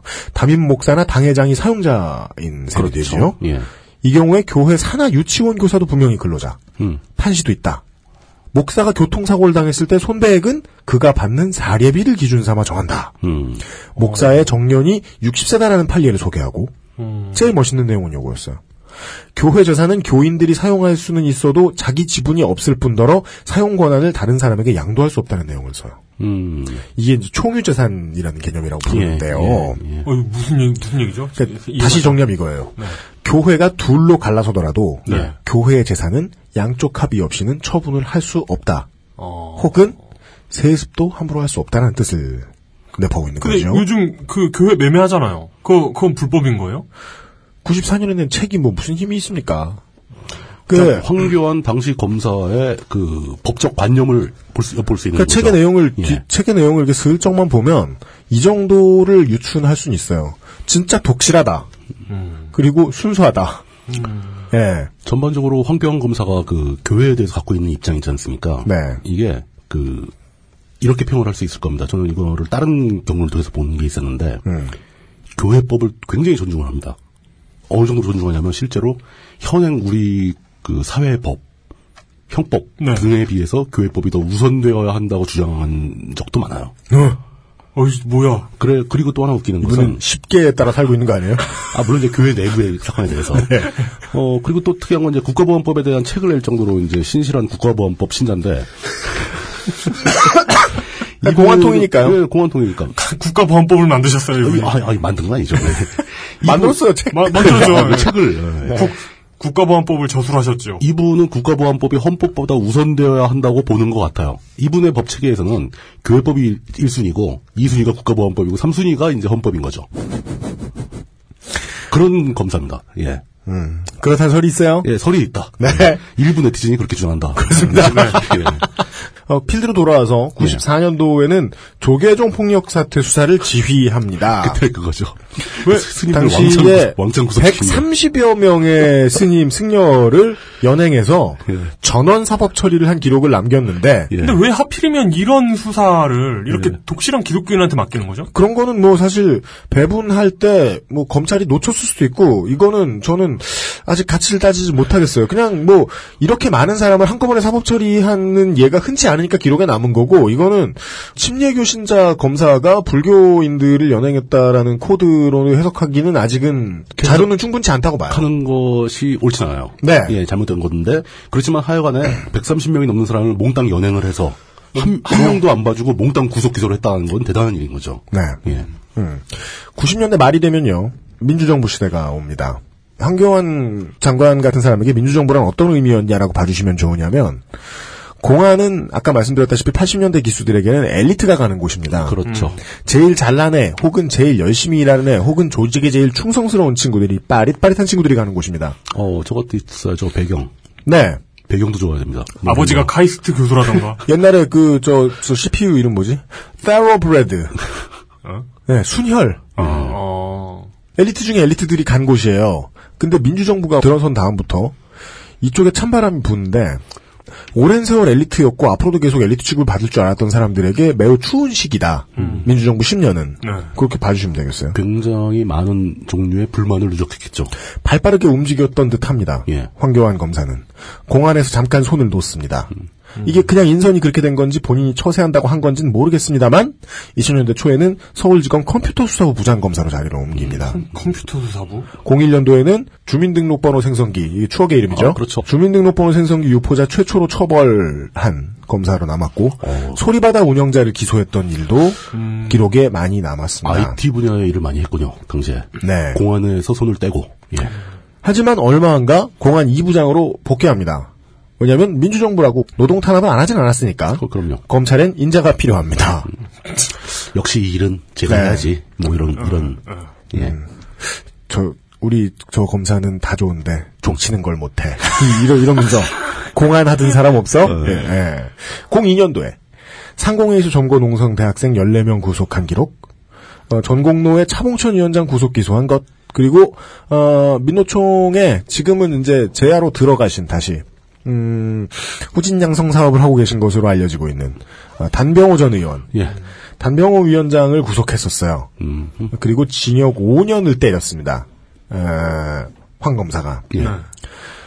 이거부터 7년 지난 후 2009년에 단병호 의원의 딸 단정녀 씨가 검사로 보직을 받아서 일을 시작하는데 첫 번째 발령을 받은 곳이 창원이었거든요. 음. 근데 그 창원지검장이 황교안 검사였어가지고 네. 예, 화제가 됐었던 적이 있었죠. 그때 어, 뭐 딸처럼 생각한다 이런 요즘은 차마 입에 담을 수 없는 아. 큰일 나죠. 음. 멘트를 남기기도 했었습니다. 아, 나쁜 게 아니야. 왜 아해? 자, 아, 공 네. 그, 아, 그냥, 그냥 그래서. 음, 이분이- 박희태가 생각나서 예. 박희태와 황교안은 다릅니다. 네. 예. 음. 확실히 좀. 아, 이분은 독실하신 분이라서. 네네네. 04년에는 검찰에서 한 일이 아니고 다른 기록이 좀 눈에 띕니다. 11년 전이죠. 04년 3월 27일에 한국기독신문에 이런 기사가 실립니다. 기독교계 언론사 기자들하고 식당에서 대화를 나눈 게 기사화가 됐어요. 황교안 당시 부산지검 동부지청 검사가 이런 말을 합니다. 부산은 전국에서 뺑소니와 부인 구타 폭행 사건이 가장 많이 발생하는 지역인데 모든 원인은 술 때문이다. 라면서 아, 1단계 예. 술탄. 뺑소니는 그렇다 치고 부인 구타는 전부 술 때문만은 아니다. 오 다른 맨. 이유가 또 있다. 그럼 뭐, 마, 마약이야? 뭐야, 뭐. 사실 부산 여자들이 드센 이유도 있다. 아하. 아, 맨. 1번 술, 2번 피해자 탓. 반면 남자들은 말싸움이 안 되니까 손이 먼저 올라가는 것이고 이게 이제 고스란히 지면을 탑니다. 이- 아, 이게. 어떻게 됐어요, 이때? 요즘의 기준으로 보면 이게 말도 안 되는 얘기인데. 네. 솔직히 말씀드려서 우리 사회의 고질적인 특히 그 특정 지방에서는 이 말에 고개를 끄덕끄덕 하시는 분들이 굉장히 많다는 것도 현실입니다. 피해자 탓. 아, 그러니까 여성들이 드세서 남자가 손이 나간다. 그러니까요. 예, 예. 그게 우리 사회가 이런 말을 공개적으로 하면 안 된다라는 것도 사실 몇 년 되지도 않은 일이에요. 맞아요. 예, 빠르게 바뀌고 있는 중이죠. 네. 하지만 이거 역도 되지 않나? 그러니까 말이 잘 안 되니까 그 주먹을 쓰게 된다는 건 예. 상대방이 말을 잘 못하니까 내가 주먹을 올리게 된다라는 거 똑같은 거 아니에요? 남성들이 주먹을 잡고 올리니까 네. 칼이 나간다. 그런 말을 하는 거하고 다를 바가 없죠. 아, 이게 그 피해자 탓을 하는 건 옳지 않습니다. 뭐 여간에. 예, 그건 여간에. 지금 뭐, 뭐 화제가 되고 있기도 하고요. 예, 다시. 뭐 다시 이제 다시금. 막 그때 보도된 내용들이 많이 돌죠. 예. 예. 어, 최근에 이제 보도가 안 되는 것들 중에 하나는 또 공사년에 이런 일이 있습니다. 재단법인 아가페라는 곳이 있습니다. 굉장히 종교적이네요, 이름이. 이 이름만 가지고는 종교적이라는 것밖에 알 수가 없습니다. 왜냐하면 교도소를 만들기 위해서 만든 법인이기 때문입니다. 음, 상당히 이채로운 부분입니다. 근데 우리나라에서는 교도소는 나라가 만들잖아요. 대한민국의 유일한 민영교도소가 있습니다. 곧 설명을 드리죠. 아, 이 민영교도소는 뭐 미국 얘기를 하면은요. 미국의 민영교도소는 이런 식으로 운영이 되잖아요. 재소자의 노역에 따른 이윤을 남겨먹고 음. 그 외에도 수용자의 수에 따라서 국가나 주의 보조를 받는 시스템이에요. 그렇죠. 예. 그래서 누군가에겐 금맥이에요. 어, 그래서 경우에 따라서는 판사가 혹은 검사가 민영교도소와 짜고 재소자를 그쪽으로 늘려주는 방식. 으로 범죄를 저지르다가 법원에서 멀쩡히 일을 하던 판사가 바로 잡혀 끌려가는 그런 경우는 미국에서 보고되는 게 좀 있단 말이죠. 왜? 그 판사가 나빠서? 그 이전에 민영교도소가 돈이 돼서 하는 게 중요하거든요. 돈이 되죠. 예. 근데 대한민국에도 이걸 시도한 경우가 있어요. 그게 바로 재단법인 아가페입니다. 소망교도소라는 이름의 그 재단법인은 아가페고 네. 예. 교도소 예. 이름은 소망교도소. 네. 소망교도소가 지금 운영이 되고 있어요. 어, 아시아 최초의 민영교도소라고 기록이 남아 있습니다. 아, 그래요? 그렇겠네요. 예. 그렇다고 소망교도소라는 곳이 돈을 많이 버느냐? 그렇지 않다는 후문은 많이 음, 들려요. 음. 실제로는 적자다. 라는 얘기 많이 들려요. 다만, 다만, 아무리 그래도, 제가 아까 말씀드렸다시피, 어떤 자본에게는 영원한 미래의 먹거리 후보군 중에 하나일 것임은 분명합니다. 음. 시스템을 어떻게 개선해주느냐에 따라서, 사학과 같은 파워를 발휘할 수도 어, 있거든요. 그럼요. 미국의 사례를 봐서는 충분히 가능한 얘기죠. 이 소망교도소의 뒤에는 강동구의 가장 큰 그림자인 명성교회가 자리하고 있습니다. 아, 그래요? 우리가 이제 아까 저, 저 냉장고를 부탁해 얘기 나와서 말인데, 이연복 셰프가 그런 간지나는 말을 했잖아요. 뭐라고요? 내가 들어가서 그 동네 땅값 올린 경우 많았다. 저는 이제 되게 유명한 중국집이 있었던 동네들 많이 살아봐서 아는데, 엄청나게 유명한 중국집은 그 동네 땅값을 진짜 올려요. 어, 그럴 수 있죠. 근데 중국집 아니라 모든 모든 땅값을 올리잖아요. 잘 나가는 게 있으면 땅값 제가 올라가죠. 근데 제가 광명 시민으로서 느끼는 건데 어, 이케아 어마어마합니다. 그러니까 이게, 이게 무슨 뜻이냐. 네네. 어떠한 곳들은, 어떠한 상점, 어떠한 시설들은 그 동네의 가치를 올리거든요. 그죠? 하지만 교회는 원리를 놓고 보면, 가치가 오르는 곳에서 그 곳의 가치를 뜯어먹으면서 커요. 아, 일리 있다. 일리 있다. 교회가 좋다고 그 동네의 가치가 올라가는 경우는 없어요 대한민국에서. 하여간 강동구가 커지면서 그 강동구의 낙수를 야금야금 잘 잡아먹은 큰 교회입니다. 예, 한국 기독교 총련 앞에 한기총이 다 같이 모여가지고 기독교 교도소를 하나 만들려고 준비를 했습니다. 근데 명성교회가 선수쳤다는 거예요. 음. 이 아가페 재단이 2004년에 만들어져요. 명성교회가 만든 예. 주도로 만든 황교안 검사는 이 법인의 이사로 이름을 올립니다. 2004년에 직접적인 관련이 있네요. 재단의 소식지 창간호야. 황교안 당시 부산지검 차장 검사는 이런 글을 남깁니다. 제목은 갇힌 자를 생각하자. 아, 이거 민영교도소에 그렇죠. 예. 음. 굉장히 밀접하게 관련돼 있는 사람이 법조계의 유력 인사라는 것은 사법계의 유력, 유력한 인사가 네, 사법계의 유력한 인사라는 게 이게 굉장히 그 부패 그림 그리기 좋죠, 이거. 뭐 그냥 외- 외부적으로 봤을 때 옳지 않은 얘기죠. 예. 내용은 목사를 꿈꾸던 어느 남성이 신앙, 신앙심 깊은 여성을 만나 결혼을 하려고 하는데 불교도인 부모님이 반대를 했다. 그래도 결혼을 했더니 고부간에 갈등이 생겼고 이에 고민하던 남성이 술을 마시고 집에 들어와 아내를 구타하고 이를 말리던 어머니를 다치게 해서 존속상해죄로 구속되어 구치소에 수감됐다. 음. 내용이 이상하죠? 진짜 이상하다. 그냥 아들이 폐륜인 건데. 결론, 결론이 뭐예요? 그냥 아들이 폐륜인 건데 원인 제공을 불교가 한 것 같은 느낌이에요? 여기까지만 들어보면. 여간에 예. 교도소에 재수자들이 많은데 내용은 계속 이어집니다. 제일 중요한 부분이에요. 모두 복음의 회복이 필요한 사람들이다라는 주장이 담겨 있어요.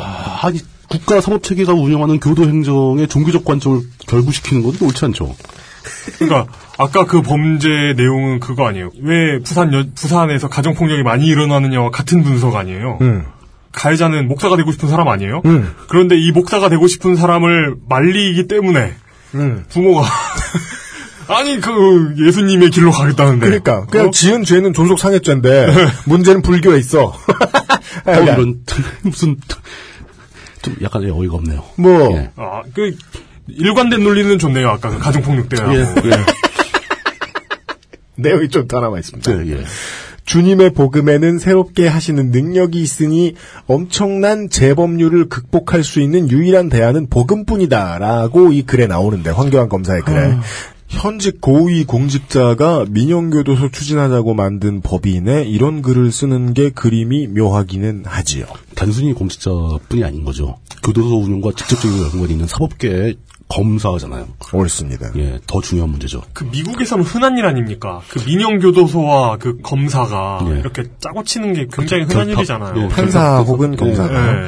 그래도 그나라는 또 지방 검사들이니까 네. 음. 결탁이 훨씬 더 쉽죠. 예. 그 아가페 소식지 뒤쪽을 뒤져보면은요. 예. 개인 후원자 황교안 30만 원 이렇게 적혀 있습니다. 동명이인인지는 몰라요. 예. 여간에 황교안 씨가 기독교 민영교도소 건립에 30만 원 헌금했대요. 어, 그 건립에 관련된 소식지에 후원을 했겠죠. 예, 네. 그 소망교도소 얘기는 요 정도고. 그리고 뭐 그 젊었을 때 얘기로 말할 것 같으면은 뭐 군대 문제가 있는데 그 문제는 이제 보도가 많이 되고 있으니까 청취자 여러분도 뭐, 잘 아실 거라고 그렇죠. 생각하고 뭐 이런 레토릭으로 흐르고 있죠. 유승준은 한국에 못 오는데 음. 황교안은 한국에서 총리를 하냐. 그렇죠. 예. 05년에는 또 이런 굵직한 건을 맡습니다. 삼성 엑스파일 사건 총괄지휘입니다. 예. 담당자였어요, 담당자. 네. 삼성 떡값과 관련된 이용이 좋아하는 삼성과 관련된 사람으로 말할 것 같으면 홍석현 회장이 직접 연루가 되어 있는 사건. 그렇죠. 진짜요? 야, 그 네. 엑스- 삼성 엑스팔이 그랬죠. 결과적으로 폭로한 노회찬 의원만 처벌을 받은. 그렇습니다. 예. 05년도에 말이죠. 중앙일보 선정 새뚜기. 새뚝이. 새뚜기? 새막의 시작을 알리는 사람으로 희망을 뜻한다. 이런 뜻이래요. 이런 상이래요. 2005년도 새뚜기에 선정된 황교안 검사예요. 어, 왠지, 왠지 이유는 모르겠는데 살짝 불쾌하네요. 선정의 주체가 뭐죠? 새뚜기. 기준이나 뭐 이런 건 뭡니까? 아, 그 신문사에서 그냥 선정하는 거죠. 마치 이 물뚝심송 이름 짓듯 별 기준은 없습니다. 우리의 새뚝심송. 2015년 아, 점점 물뚝이. 상을, 상을. 아, 물뚝이. 올해의 가장 재미없는 어른. 네. 물, 물뚝이, 이렇게. 예. 아, 점점 더 불쾌해지고 있어요. 아, 그 당시에 심지어 뭐 조선 동화까지도 모든 일간지들이 다들 삼성과 중앙일보를 까느라 정신이 없었는데 음. 예. 중앙일보에서는 황교안 검사에게 이런 상을 따로 주기도 했습니다. 네. 관련자 당사자들이 네. 예. 어, 참여정부 후반이었던 2006년에는 서울중앙지검 2차장이었는데 예. 검사장 승진 대상에서 제외가 됩니다. 수사 부실이 이유였습니다. 사실 수사 부실. 네 어느 수사가 부실했는지는 모르겠지만은 삼성 엑스파일 사건 문제라면 납득이 갑니다. 뭐 아, 그죠. 납득 수준이 아니라 아, 손방망이 처분이다. 징계를 줘야 할 걸. 삼성 유비코토스 상황에서. 네. 아, 얼마나. 징계를 줘야 할 걸, 뭐, 승진 대상에서 제외하는 정도였다니. 음. 정말 그때는 검사들한테 잘해줬구나. 어. 라는 생각이 들 지경이지만, 하여간 수사 부실이 이유였대요. 아니, 새뚝인데. 음. 승진을 못했어요. 그래서 이 인사에 대해서 당시 한나라당의 이계진 의원은 헌정일의 가장 색깔론적이고 편파적인 한풀이 인사다. 안보 파괴 인사다. 뭔 소리야 이게? 독서를 퍼붓습니다. 아니 야당이 할 수 있는 말이죠. 어 그게 사실은 그게 아니잖아요. 그 당시 한나라당이 뭐 이기진 의원도 그렇고 주성용, 뭐 안성수 의원들이 그 문제를 다 제기했는데 네. 그때 문제를 제기한 맥락은 그거였어요. 동국대 교수 강정구 교수. 아 강정구 교수 건. 예, 그 그 건에서 거기서 이제 천정배 당시 법무부 장관과 충돌을 하죠. 네. 예. 그, 어. 그 건으로 인해서 불이익을 받았다라고 한나라당은 항의를 한 거예요. 예. 흔히 나온 말입니다. 예. 천정배 법무부 당시 장관이 공안 라인을 이제 승진 대상에서 그냥 아예 배제했다. 라는 말이 오가기도 했고 뭐. 그렇게 예. 황교안 측은 그렇게 주장을 하고 있는데 보수 언론에서는 천정배 장관을 일컬어서 어, 그냥 딱 한 단어만 언제나 썼거든요. 공안 배척론자 혹은 국가보안법 폐지론자라고만 예. 자꾸 얘기를 했었거든요. 그렇죠. 그게 아주 정면으로 충돌하는 사건이 그 동국대 강정구 교수 사, 사건 수사하는 과정에서 네. 법무부 장관이 수사 지휘권을 발동한 거죠. 지난 데이터 센트럴에서 예, 법무부 얘기한 정무부 장관이 할 수 있는 일이지만 아무도 안 하는 예, 여태까지 한 번도 항명과도 한 적이 없는 같은 그 일로 인해서 황교안 검사는 자신이 참여정부에게로부터 불이익을 받아서 승진 명단에서 제외됐다라고 주장을 하고 있는데 음. 어, 최근에 뭐 천정배 현직 의원 네. 당시 법무부 장관의 의견으로는 음. 나는 그때 황교안이라는 이름도 몰랐다. 네. 라고 얘기를 하고 있습니다. 예. 음. 뭐 그런 거죠. 영국 여왕에게 예. 캐나다 의회를 해산할 권한이 있다. 아니, 실제로 있을걸요 아마? 있어요. 아, 예. 실제로 있을 겁니다. 근데 실제로 해산했다. 이러면은 그 권을 한번 써봤다. 예, 그- 그건 좀 다른 얘기죠. 어, 이런 버튼이? 이러면서 누르는 뭘까? 하고 한번 눌러보는 거죠. 예. 그러니까 참 그때는 참 나라가 신기하죠. 많은 중앙 일간지들이 지금은 절대로 찾아볼 수 없는 역공안몰이, 즉 공안들을 내모는 몰이. 그렇죠. 음. 공안들을 배척하는. 예, 이것을 비판했었어요 중앙 일간지들이. 네, 어, 근데 살짝 재밌는 것은 사실 당시에는 천정부의 법무부 장관이었고 네. 이 사람이 일개 검사였단 말이죠. 그죠. 그러니까 지위를 받아야 하는 입장이었는데 지금은 입장이 바뀌어서 이제는 황교안 당시 검사가 지금은 총리 후보가 되어서 청문회에 출석을 하고 당시 천정배 법무부 장관은 이제 무소속 음. 일개 의원이 되어서 네. 청문회에서 질문을 하게 되겠죠. 이 두 사람이 청문회장에서 어떤 대화를 할지 심히 기대가 됩니다. 당연합니다. 예. 그래서 2006년 2월 2일에 서울신문의 기사 제목은 비운의 미스터 국보법 황교안 차장. 머니투데이 2월 1일 청와대 코드 인사의 공안 검사 몰락. 참. 예, 이런 어, 추운 시절이 있었습니다. 코드 인사. 공안 검사들 입장에서 추운 시절. 예. 승진에 배제돼서 예, 예. 다른 소일이 필요하셨는지 07년에는 블로깅을 열심히 하셨습니다. 요즘은 저희가 잘 알죠. 예, 온라인 활동 열심히 하면 패가 망신이다. 특히 그중에 SNS. 07년도엔 블로깅을 열심히 하셔가지고 이런 글을 남깁니다. 07년도에 예, 이런 사건이 있었죠. 샘물교회 사건. 예예 있었죠. 신도들이 선교 활동을 무리하게 벌이다가 아프가니스탄에서 두 분이 목숨을 잃으셨고 예. 온 외교부 전국이 다 뒤집어진 상태에서 어, 생존자들 일부가 귀국 도중에 면세점에서 아, 신나는 쇼핑을 해서 그 뭐 쇼핑백을 잔뜩 들고 왔다. 뭐 이런 게 네, 사람들 있었죠. 억장을 무너지게 만든 그 사건 때 예. 아, 물론 시- 정말 신나게 했는지는 알 수가 없죠. 네. 어, 황교안 블로거는 에, 최고의 선교는 언제나 공격적일 수밖에 없다. 선교에는 위험이 따를 수밖에 없다라는 글을 포스팅하셨습니다. 어, 아, 이 근데 무슨 상황이어도 저 별로 맞는 문장 같진 않아요. 하여간 이, 이걸 포스팅하셔요. 예. 하지만 정권이 바뀌자 부드럽게 검사장으로 승진합니다. 경상도를 돌아다닙니다. 이때는 검사장이다 보니까 자신이 직접 진두지휘하는 수사는 없고 보통 테니스 동호회 얘기, 뭐 농촌 일손돕기 나서서 감따는 얘기, 예. 09년 7월에는 아, 색소폰 앨범 낸 얘기 같은 것만 나옵니다. 아, 앨범도 내셨어요? 네, 앨범 제목이 제가 상상할 수 있는 가장 촌스러운 앨범 제목이에요. 빌링즈. 아, 예. 무슨 7080 카페 이름 같아. 그렇습니다. 예. 필링, 필링즈. 앞에 앞에 관사도 없나요? 없어요. 2011년 8월에 부산 고검장을 끝으로 검찰에서 퇴직을 하는데요. 퇴직하셨죠. 예. 매우 정력적입니다. 딱 한 달을 쉬고요. 예. 2011년 9월에 법무법인 태평양의 고문 변호사가 됩니다. 아, 유명한 회사죠. 아. 예, 이곳은 결코 작은 거대 법인입니다. 거대 법인. 결코 작지 않은. 네. 예. 2013년 1월부터 2014년 4월까지 16개월 동안 받은 급여가 15억 9천만 원입니다. 아이고. 월급 1억. 예. 그 KBO 용병 중에서도 상위급이에요. 이 정도는. 음. 아까 제가 어. 그 병원 얘기할 때 병원에 교수님들이 연, 연봉 1억 받는다고 그랬는데. 네. 어디서 이분은 월급을 1억을 받으셨네요. 제, 가 보기에는 황교안 씨보다 이동국 선수가 훨씬 유명한 것 같은데 연봉을 비슷하게 받네요. 월 평균 10만 달러쯤 됐다는 소리죠. 그죠? 그렇죠, 그렇죠. TV조선의 2013년 2월 16일 보도에 따르면 16개월간 황교안 변호사가 법무법인 태평양에서 수임한 재판이 두 개였다고 합니다. 아, 재판 두 건에. 예. 8억짜리 재판들을 두 개 하신 거죠? 그 두 개는 부동산 업자가 사기 분양하다 걸린 사건. 사기 분양을 한 몇십 조 원어치 했나 보다. 그럼 참고로 2011년에 정동기 감사원장 후보가 낙마됐던 주된 이유는 검찰 퇴직 뒤에 로펌에 간 다음에 7개월 동안 7억 받은 거였거든요. 그렇죠. 평균 퉁치면 갔습니다. 음, 대충 그게 시세 아닐까요? 총액은 두 그럴 개네요. 수도 있죠. 예. 뭐 그분은 뭐 7개월 하고 말았으니까 7억이지. 평균은 비슷하지만 총액 규모로는 두 배가 넘는다. 여간에 이제 뉴스 많이 들으시는 분들은 이제 이게 뭔지 아십니다. 소위 정관 예우죠. 예.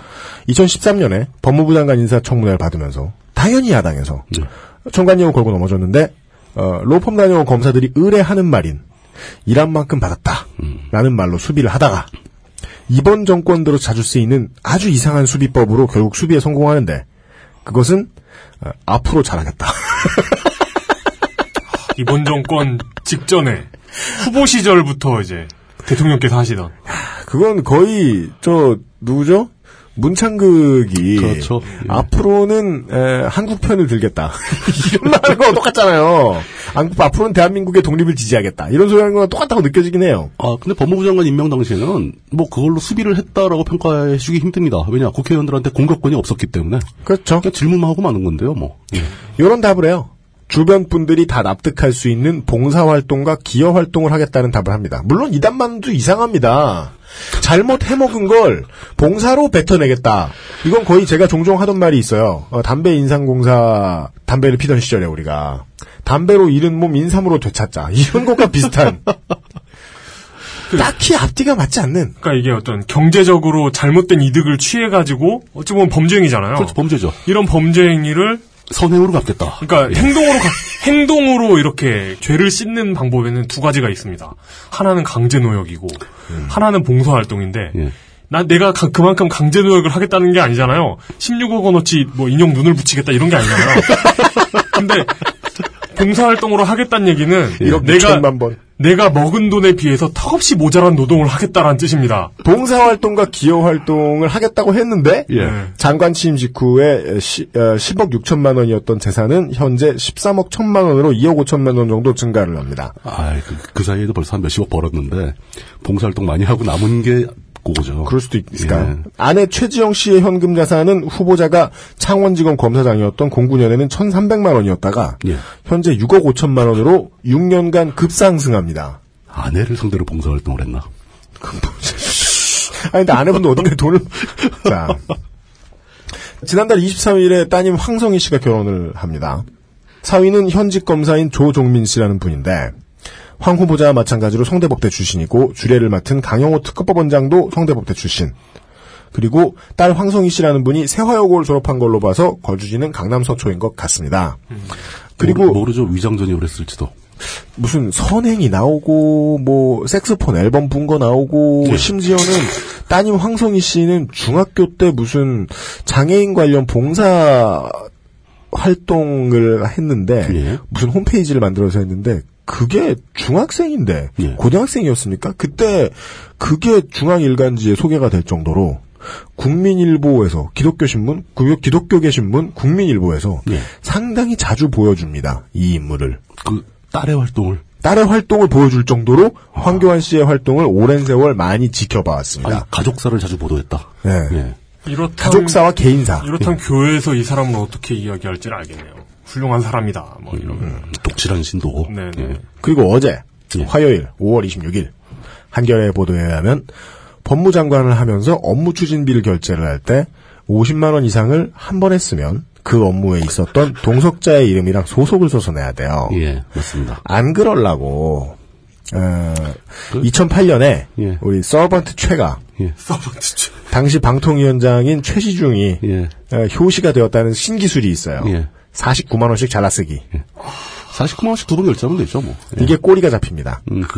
업무 추진비 사용 내역이 올해 20번 기록이 있는데 그 중에 14번이 49만 원. 아, 아, 아. 한 번은 48만 원, 또 한 번은 48만 3천 원, 나머지 12번이 49만 원. 어쨌든 어느 상황에서도 그 최선을 다하는 모습. 네. 이런 인물이다. 예. 어, 조금만 더 최선을 다했으면 49만 8천 원 이렇게 했어야 예. 되는데. 49만 예. 원을 한, 한 2만 번 결제해가지고. 전투기를 사서 IS에 폭격을 가하실 아, 그만 분. 침착해. 자, 내용을 비교적 그냥 시간 순서대로 가능한 한 드라이하게 전달을 해드렸습니다. 네. 그리고 이것을 이제 알아두시고 보시면 야당이 이번 정권 들어서 총리하고 고위공직자 낙마시키는 것만큼은 다른 어떤 때보다 너무 잘했기 때문에 이게 되게 중요한 판이 되어버렸어요 야당에게 본의 아니게 또 한 번의 총리 카드가 돌아오지 않았습니까?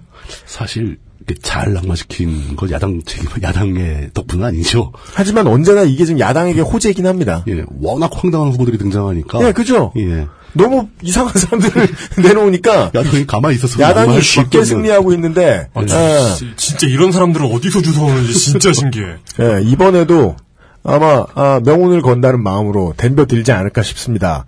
정치 뉴스를 보시면서 미리 알아두시면 좋을 만한 황교안 크로니크를 정리해 드렸습니다. 광고를 읽고 돌아와서 오늘의 마지막 민주평통 얘기를 나눠보죠. XSFM입니다.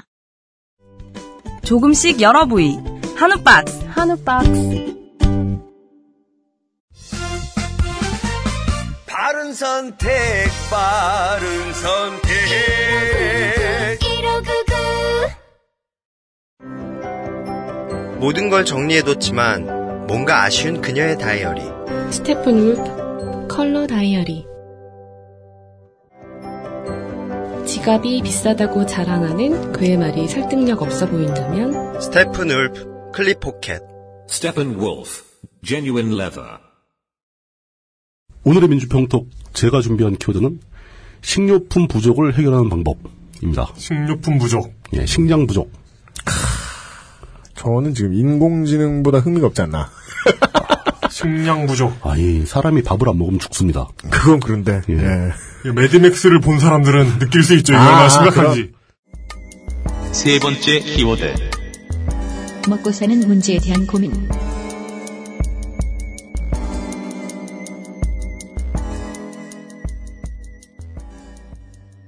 어, 2015년 5월 22일자로 가디언지가 한 가지 사실을 보도를 했습니다.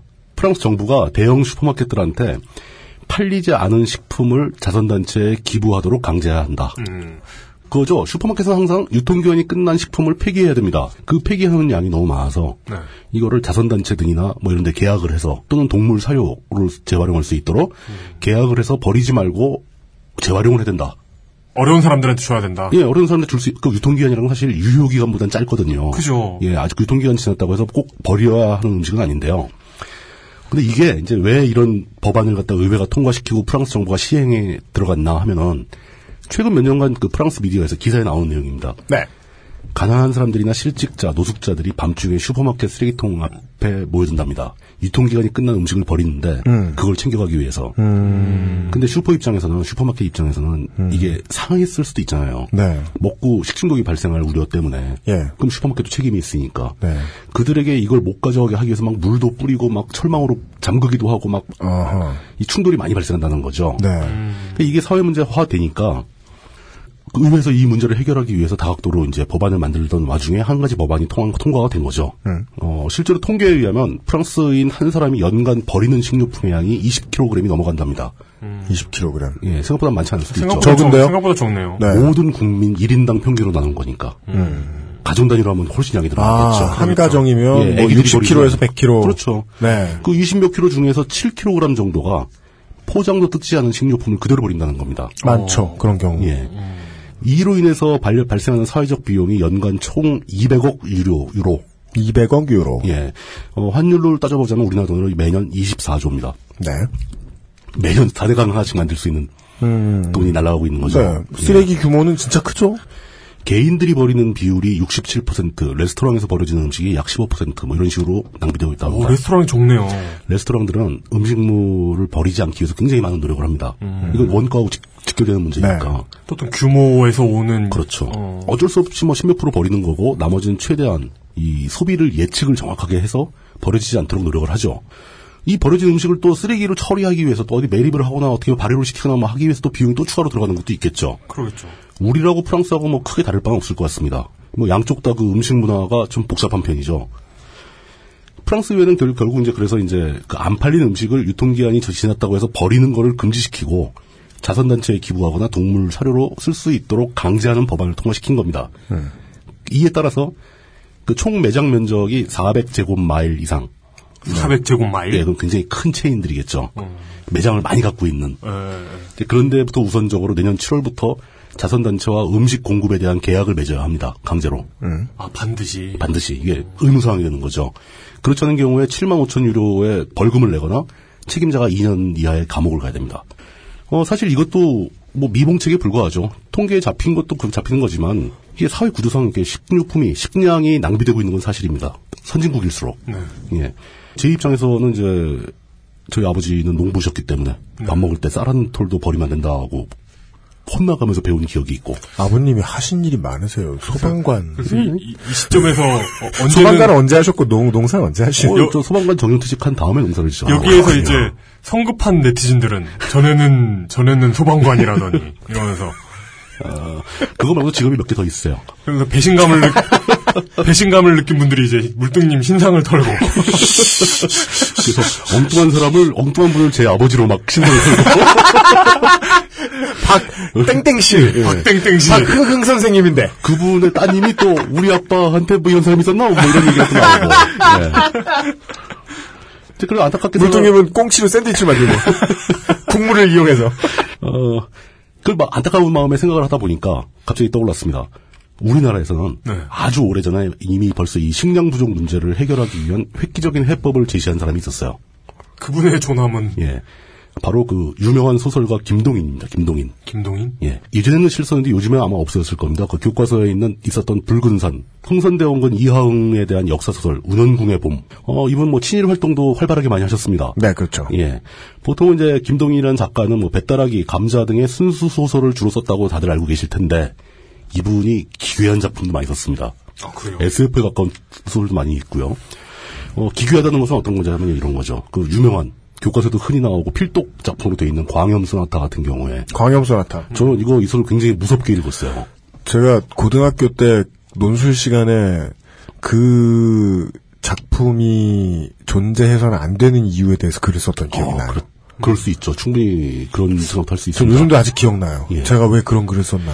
전- 전- 아 역시 나는 전두환이구나. 전 이거 안 읽어봤어요. 안 읽어보셨죠? 네. 그 내용이 뭐냐면은 예술의 이름으로 살인을 정당화할 수 있다 이런 내용이에요. 음, 하나 천재입니다. 그러니까 네. 아주 유명한 작곡가의 아들로 태어난 천재인데 네. 악마적 천재죠. 작품을 평소에는 그냥 잘 못 쓰고 네.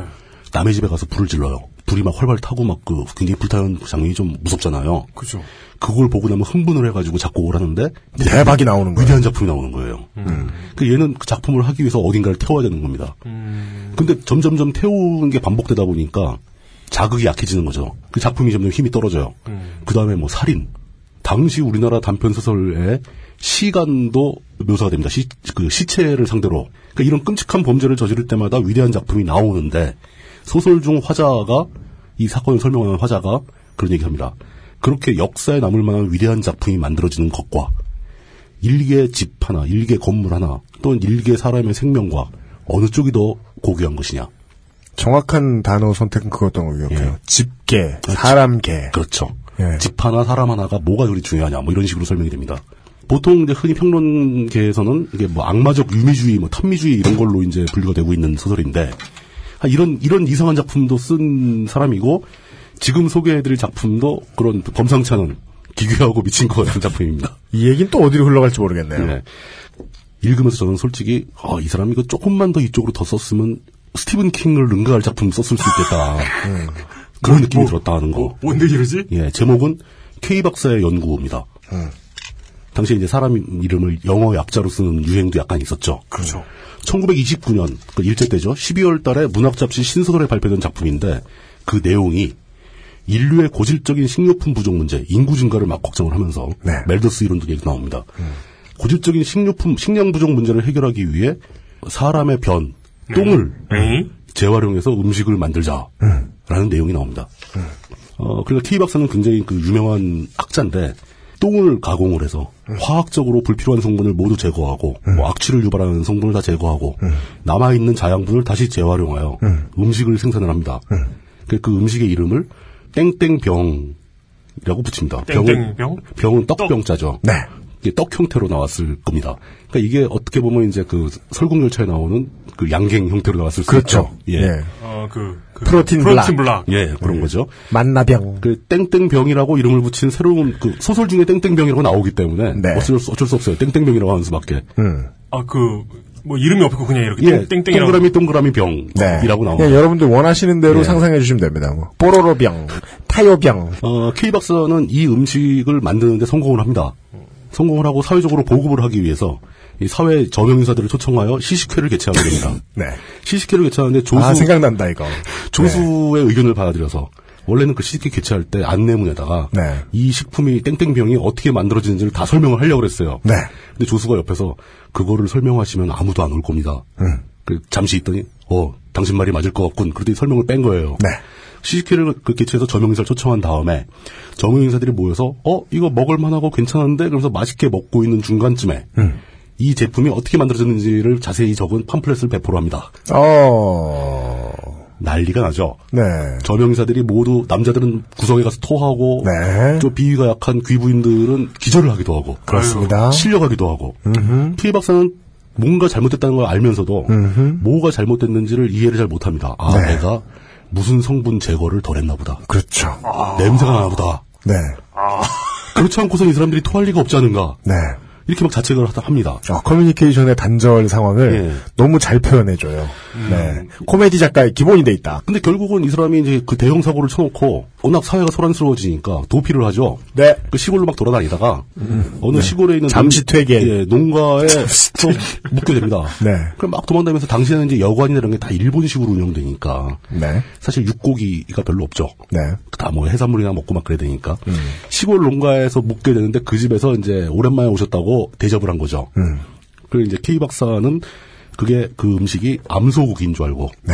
어, 소고기 요리를 참 잘했어. 그러면 맛있네. 그러면서 막 먹다가 먹다가 조수가 음. 그 음식이 개고기라는 걸 알려줍니다. 네. 그 개고기도 아까 낮에 본 저기서 똥을 집어먹고 있던 개고기다. 그렇습니다. 라는 것을 K 박사한테 설명을 해줍니다. K 박사는 놀래서 그 자리에 다 토하죠. 네. 그러고 나서 깨닫게 되는 겁니다. 사람들이 땡땡병을 왜 못 먹는지. 네.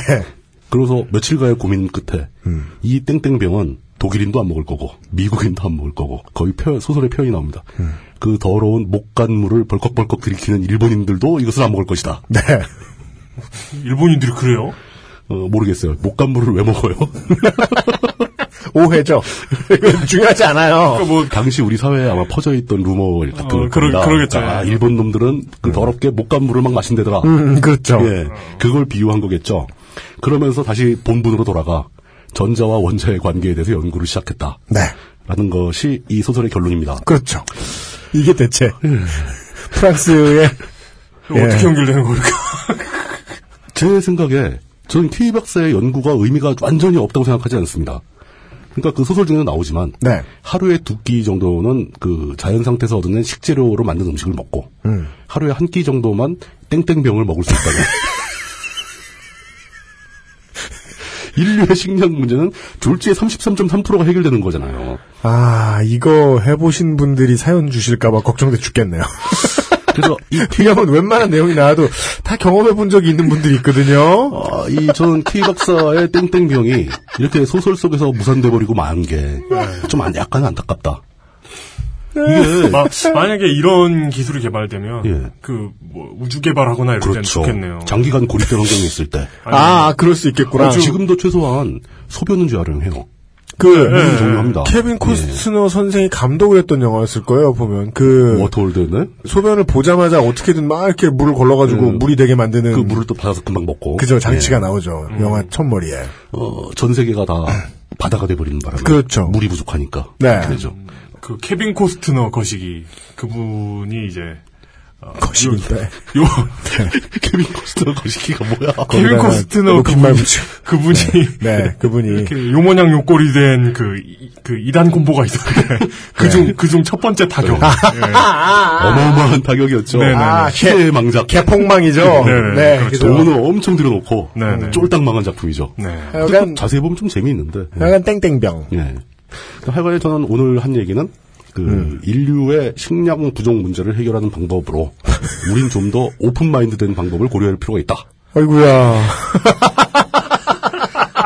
아이구야. 이것으로 마치겠습니다. 예. 네. 아, 세 가지 이야기를 나누었습니다. 총리 후보가 어떻게 살아왔는지를 가능한 한 꼼꼼히 짚어드렸고요. 황교안 총리 후보자가 지금 타이밍에 가장 주목받고 있는 부분은 이제 기부 안 했다는 거. 근데 또 저희들이 방송하고 있는 사이에 새로운 뉴스가 나왔습니다. 아직 영수증도 다 못 찾아냈는데 기부를 했다고 지금 여당 쪽에서 주장을 하고 시- 하기 시작을 했고요. 예. 아, 영수증은 없지만. 예. 네. 그냥 현금 박치기. 아유 세금은 무슨 넣어둬 넣어둬 이러면서 넓은 비타- 마음으로 비타오백도 통에다가 예, 현찰을 꽉꽉 채워서 기부를 했는지 뭐 모르겠습니다. 네, 아, 교훈을 주죠. 꼭 증빙을 남깁시다. 음. 돈을 주고 받을 때는요. 봉사활동, 봉사활동도 증빙을 남겨야 합니다. 네, 예. 제가 지금 그거 하나 못해가지고 지금 예. 세금 계산 때문에 골 잡아 죽겠는 거잖아요. 애국, 아, 애국하시는 거죠, 애국. 예. 다, 다 하려고 그러다 보니까. 그 외에는 이제 병역 기피 의혹이 있는데요. 두드러기. 네. 예. 이 문제는 이제 저도 어, 나름 넓은 범위의 어, 환우로서. 어, 그러니까 이게 이 꼭 병이 문제는 아닐 수도 있다. 이 병이 예. 딱 그 아파서 죽는 병이 아니라 그렇죠. 말을 뒤집어야죠. 예. 죽을 만큼 아픈 병. 그 병의 문제에 있어서는 이제 다른 언론사들이 많이 짚어줬으니까 그리고 또 이제 환우로서 저는 길- 길게 다루지 않았고요. 다만 이제 다른 부분들은 나름 최대한 모아놓은 자료들을 알려드렸습니다. 아, 그 외에도 예, 이용이 취재하다만 매우 많은 것들을 취재하다만 이야기. 어, 취재를- 어, 취재하다 말았음에도 한- 불구하고 한 거죠. 한 거예요. 아무것도 없었을 뿐입니다. 어딜 가도 삼성이 있다라는 취재, 예. 취재를 빙자한 음모론의 소재를 찾는 여행이었죠. 예. 어, 어딜 가도 삼성이 있더라는, 예, 어, 뛰어난 결론을 하나 얻었고요. 예. 어, 그 외에는, 아, 배변병에 대한 이야기를 전달해 드렸습니다. 네. 이렇고요 XSFM입니다. 바른 선택, 빠른 선택. 1599, 1599에서 알려드리는 대리운전 이용 상식. 대리운전 회사가 광고하는 최저가는 지켜지지 않을 때가 더 많습니다. 저가 대리운전 회사는 운전기사님의 이익을 줄여가며 최저가를 제공하기 때문이죠. 대리운전 기사는 최저가를 기피할 수밖에 없는 현상. 노동자의 마음으로 공감하시면 더 빠르게 대리운전을 이용하실 수 있습니다. 바른 선택, 빠른 선택. 1599, 1599에서 전해드렸습니다. 바른 선택, 바른 선택.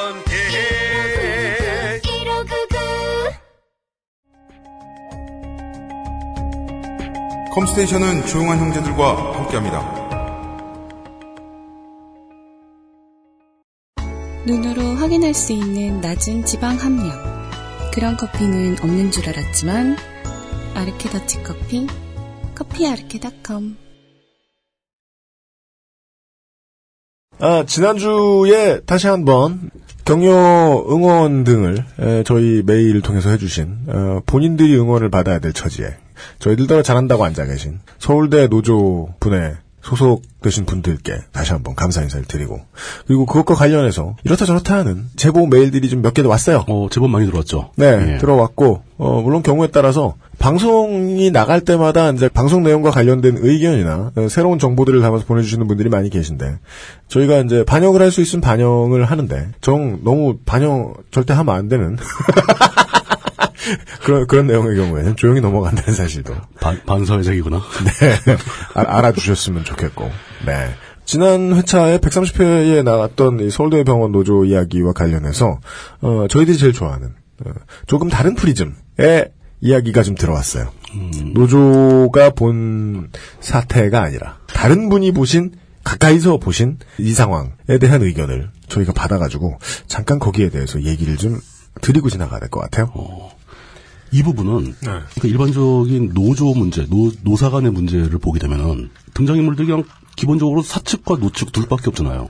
그죠. 근데 서울대 병원 노조는 병원이라는 특수성 때문에 관점이 늘어납니다. 그 지난 시간에도 충분히 말씀드렸던 거, 말씀드렸다고 생각을 한 게 이 문제는 병원 측과 노조 측만의 문제가 아니라 그 병원에서 제공하는 서비스를 받아들이는 환자 측의 입장이 굉장히 중요하게 반영되어야 한다는 얘기는 저희가 충분히 했죠. 음, 네, 네, 그렇죠. 노조도 환자 측의 입장 때문에 싸우는 것도 있다. 네. 뭐 이런 문제를 말씀드렸는데 여기서 우리가 빠뜨린 게 하나 있다는 거죠. 여기 또 의사 집단이 또 있다는 겁니다. 그렇죠. 그렇지만 지금부터 제가 설명드리고자 하는 것은 그 중에서도 의사들의 입장입니다. 서울대 병원에서 실제로 재직한 경험이 있는 분께서 제가 그 신원을 확인을 해가지고 실제 재직한 걸 확인을 했고요. 그분께서 굉장히 길게 또 다양하게 지적을 해주셨고요. 저희가 얘기했던 서울대 병원 노조 사건의 전반적인 흐름에는 아주 큰 폭으로 동의를 하시는 분입니다. 네. 저희가 그 서울대 병원에 대한 이야기를 하면서 평균적 공공기관에 비해서 평균 연봉이 굉장히 높은 편이지만 의사분들의 억대 연봉으로 인해서 평균치가 올라간 것뿐이고 실제 노조원들의 연봉은 그닥 높지 않다. 라고 표현을 하면서 의사분들이 거의 대부분 억대 연봉을 받는 것처럼 표현을 했는데 그렇지 않다는 거죠. 네. 그러니까 서울대 의대병원에 그 근무하시는 분들 중에도 교수급들은 억대 연봉이 맞다. 하지만 전공의들 그 경력이 그렇게 길지 않은 전공의들은 음. 연봉 4천 전후다. 생각보다 그렇게 높은 편은 아니다. 라는 것. 아유, 이제 그렇게 표현하면 안 돼요. 생각보다 높은 게 아니라 낮은 거예요. 연봉사처럼 낮은 거죠, 의사인데. 어. 예. 그 직업 하나를 갖기 위해서 20대를 다 쌩 날려먹은 사람들인데. 그렇죠. 예. 네. 그러니까 그 전공의들이 그렇게 좋은 처우, 뭐 이렇게 굉장히 사회적으로 높은 처우로 바뀌는 나쁜 처우인데요? 어, 아니다라는 거 그런 점을 좀 어, 많은 분들한테 전달을 하고 싶었던 거죠 이분은. 음. 그 자기가 직접 겪은 내용이니까. 예. 어, 도, 그 병원, 영리병원 만들어서 병원 돈 더 벌어줄 고민을 하기 전에 의사들 돈 더 줄 궁리를 해야겠네. 뭐 그것도 좀 필요한 부분이 있죠. 음. 그리고 그리고 이제 본격적으로 네. 저희가 그 노조의 주장을 대변을 했던 네. 그뭐 헬스 커넥터 같은 비즈니스는 잘못된 거 맞다. 그거 네. 실제로 문제가 많다. 하지만 저희가 이제 예로서 언급했던 그 심뇌혈관 병원을 만들었다가 연구소 시설로 전용했다. 네, 네. 이것은 오히려 어떤 점에서는 의료의 공공성에 더 도움이 되는 결정이었다. 아, 그래요? 왜냐하면 병원을 더 확장하는 것보다 네. 연구시설, 의학기술 발전을 위해서 연구시설을 확충하는 것은 공공성에 더 부합하는 일이다. 음. 서울대병원의 역할이 더 맞다. 이것은 비판받을 일은 아니라고 생각하시는 거죠. 저는 그, 음. 알겠습니다. 네. 어, 어, 어떤 일면 그럴 수 있겠다라는 생각이 들었습니다. 그리고 이제 그 병원에서 왜 호텔을 매입했느냐. 그 호텔 매입한 그 호텔 벽 건물은 지금 이제 서울대 병원 산하에 있는 공공의료사업단에서 사무실로 활용을 하고 있다고 합니다. 그 사무실을 새로 건설한 게 아니라 기존에 있던 건물을 매입해서 그 사무실 공간을 쓰고 있는 거니까 이거는 그렇게 크게 문제 삼을 만한 건수 아닌 것 같다. 그러니까 노조에서 이런 게 문제가 있다고 주장할 때 가급적이면 좀 더 디테일을 더 확인해 주신 실 필요가 있을 것 같아요. 그리고 비급여에 해당하는 진료나 검사를 많이 서울대병원이 많이 하게 된다면은 그것의 다수는 아직 그 건- 건보에서 받아들이지 않았지만 그 병의 진료에 필요한 그 첨단 기법일 가능성이 되게 높다. 네, 맞는 말씀. 예, 예. 그러니까 그 다른 병원에 비해서는 오히려 서울대병원이 굉장히 우수하게 하고 있는데 노조 측에서는 그걸 싸잡아서 비난을 하고 있다. 그, 런 점이 좀 아쉽다라는 표현을 해주신 거죠. 네. 이거는 실제로 어느 쪽이 옳은가라고 결론을 내린다는 것 자체가 불가능할 것 같아요. 아, 그럼요. 예. 전반적으로 얘기해서 이분의 지적 사항에 제가 아 이건 약간 신뢰도가 있고 합리적인 면이 있다라고 판단한 이유가 이분이 맨 마지막에 노건 간장게장이 너무 맛있다. 그렇습니다. 라는 얘기를 하셨어요. 약간 아, 우리가 이렇게 늘 틀린 말만 하는 사람들은 아니다라는 사실을 이제 확인시켜 아, 주셨다는 거죠. 그거는. 그래서 갑자기 호감이 가면서 되게 싫다가 어, 아 이거 아, 아닌데 아, 싶다가 뭐, 우리가 다 얘기했는데 뭐죠? 이랬다가 아 그래 어, 맛있지. 아, 기, 승계장 예. 이런 말씀을 하실 분이라 분이 하시는 말씀은 맞다.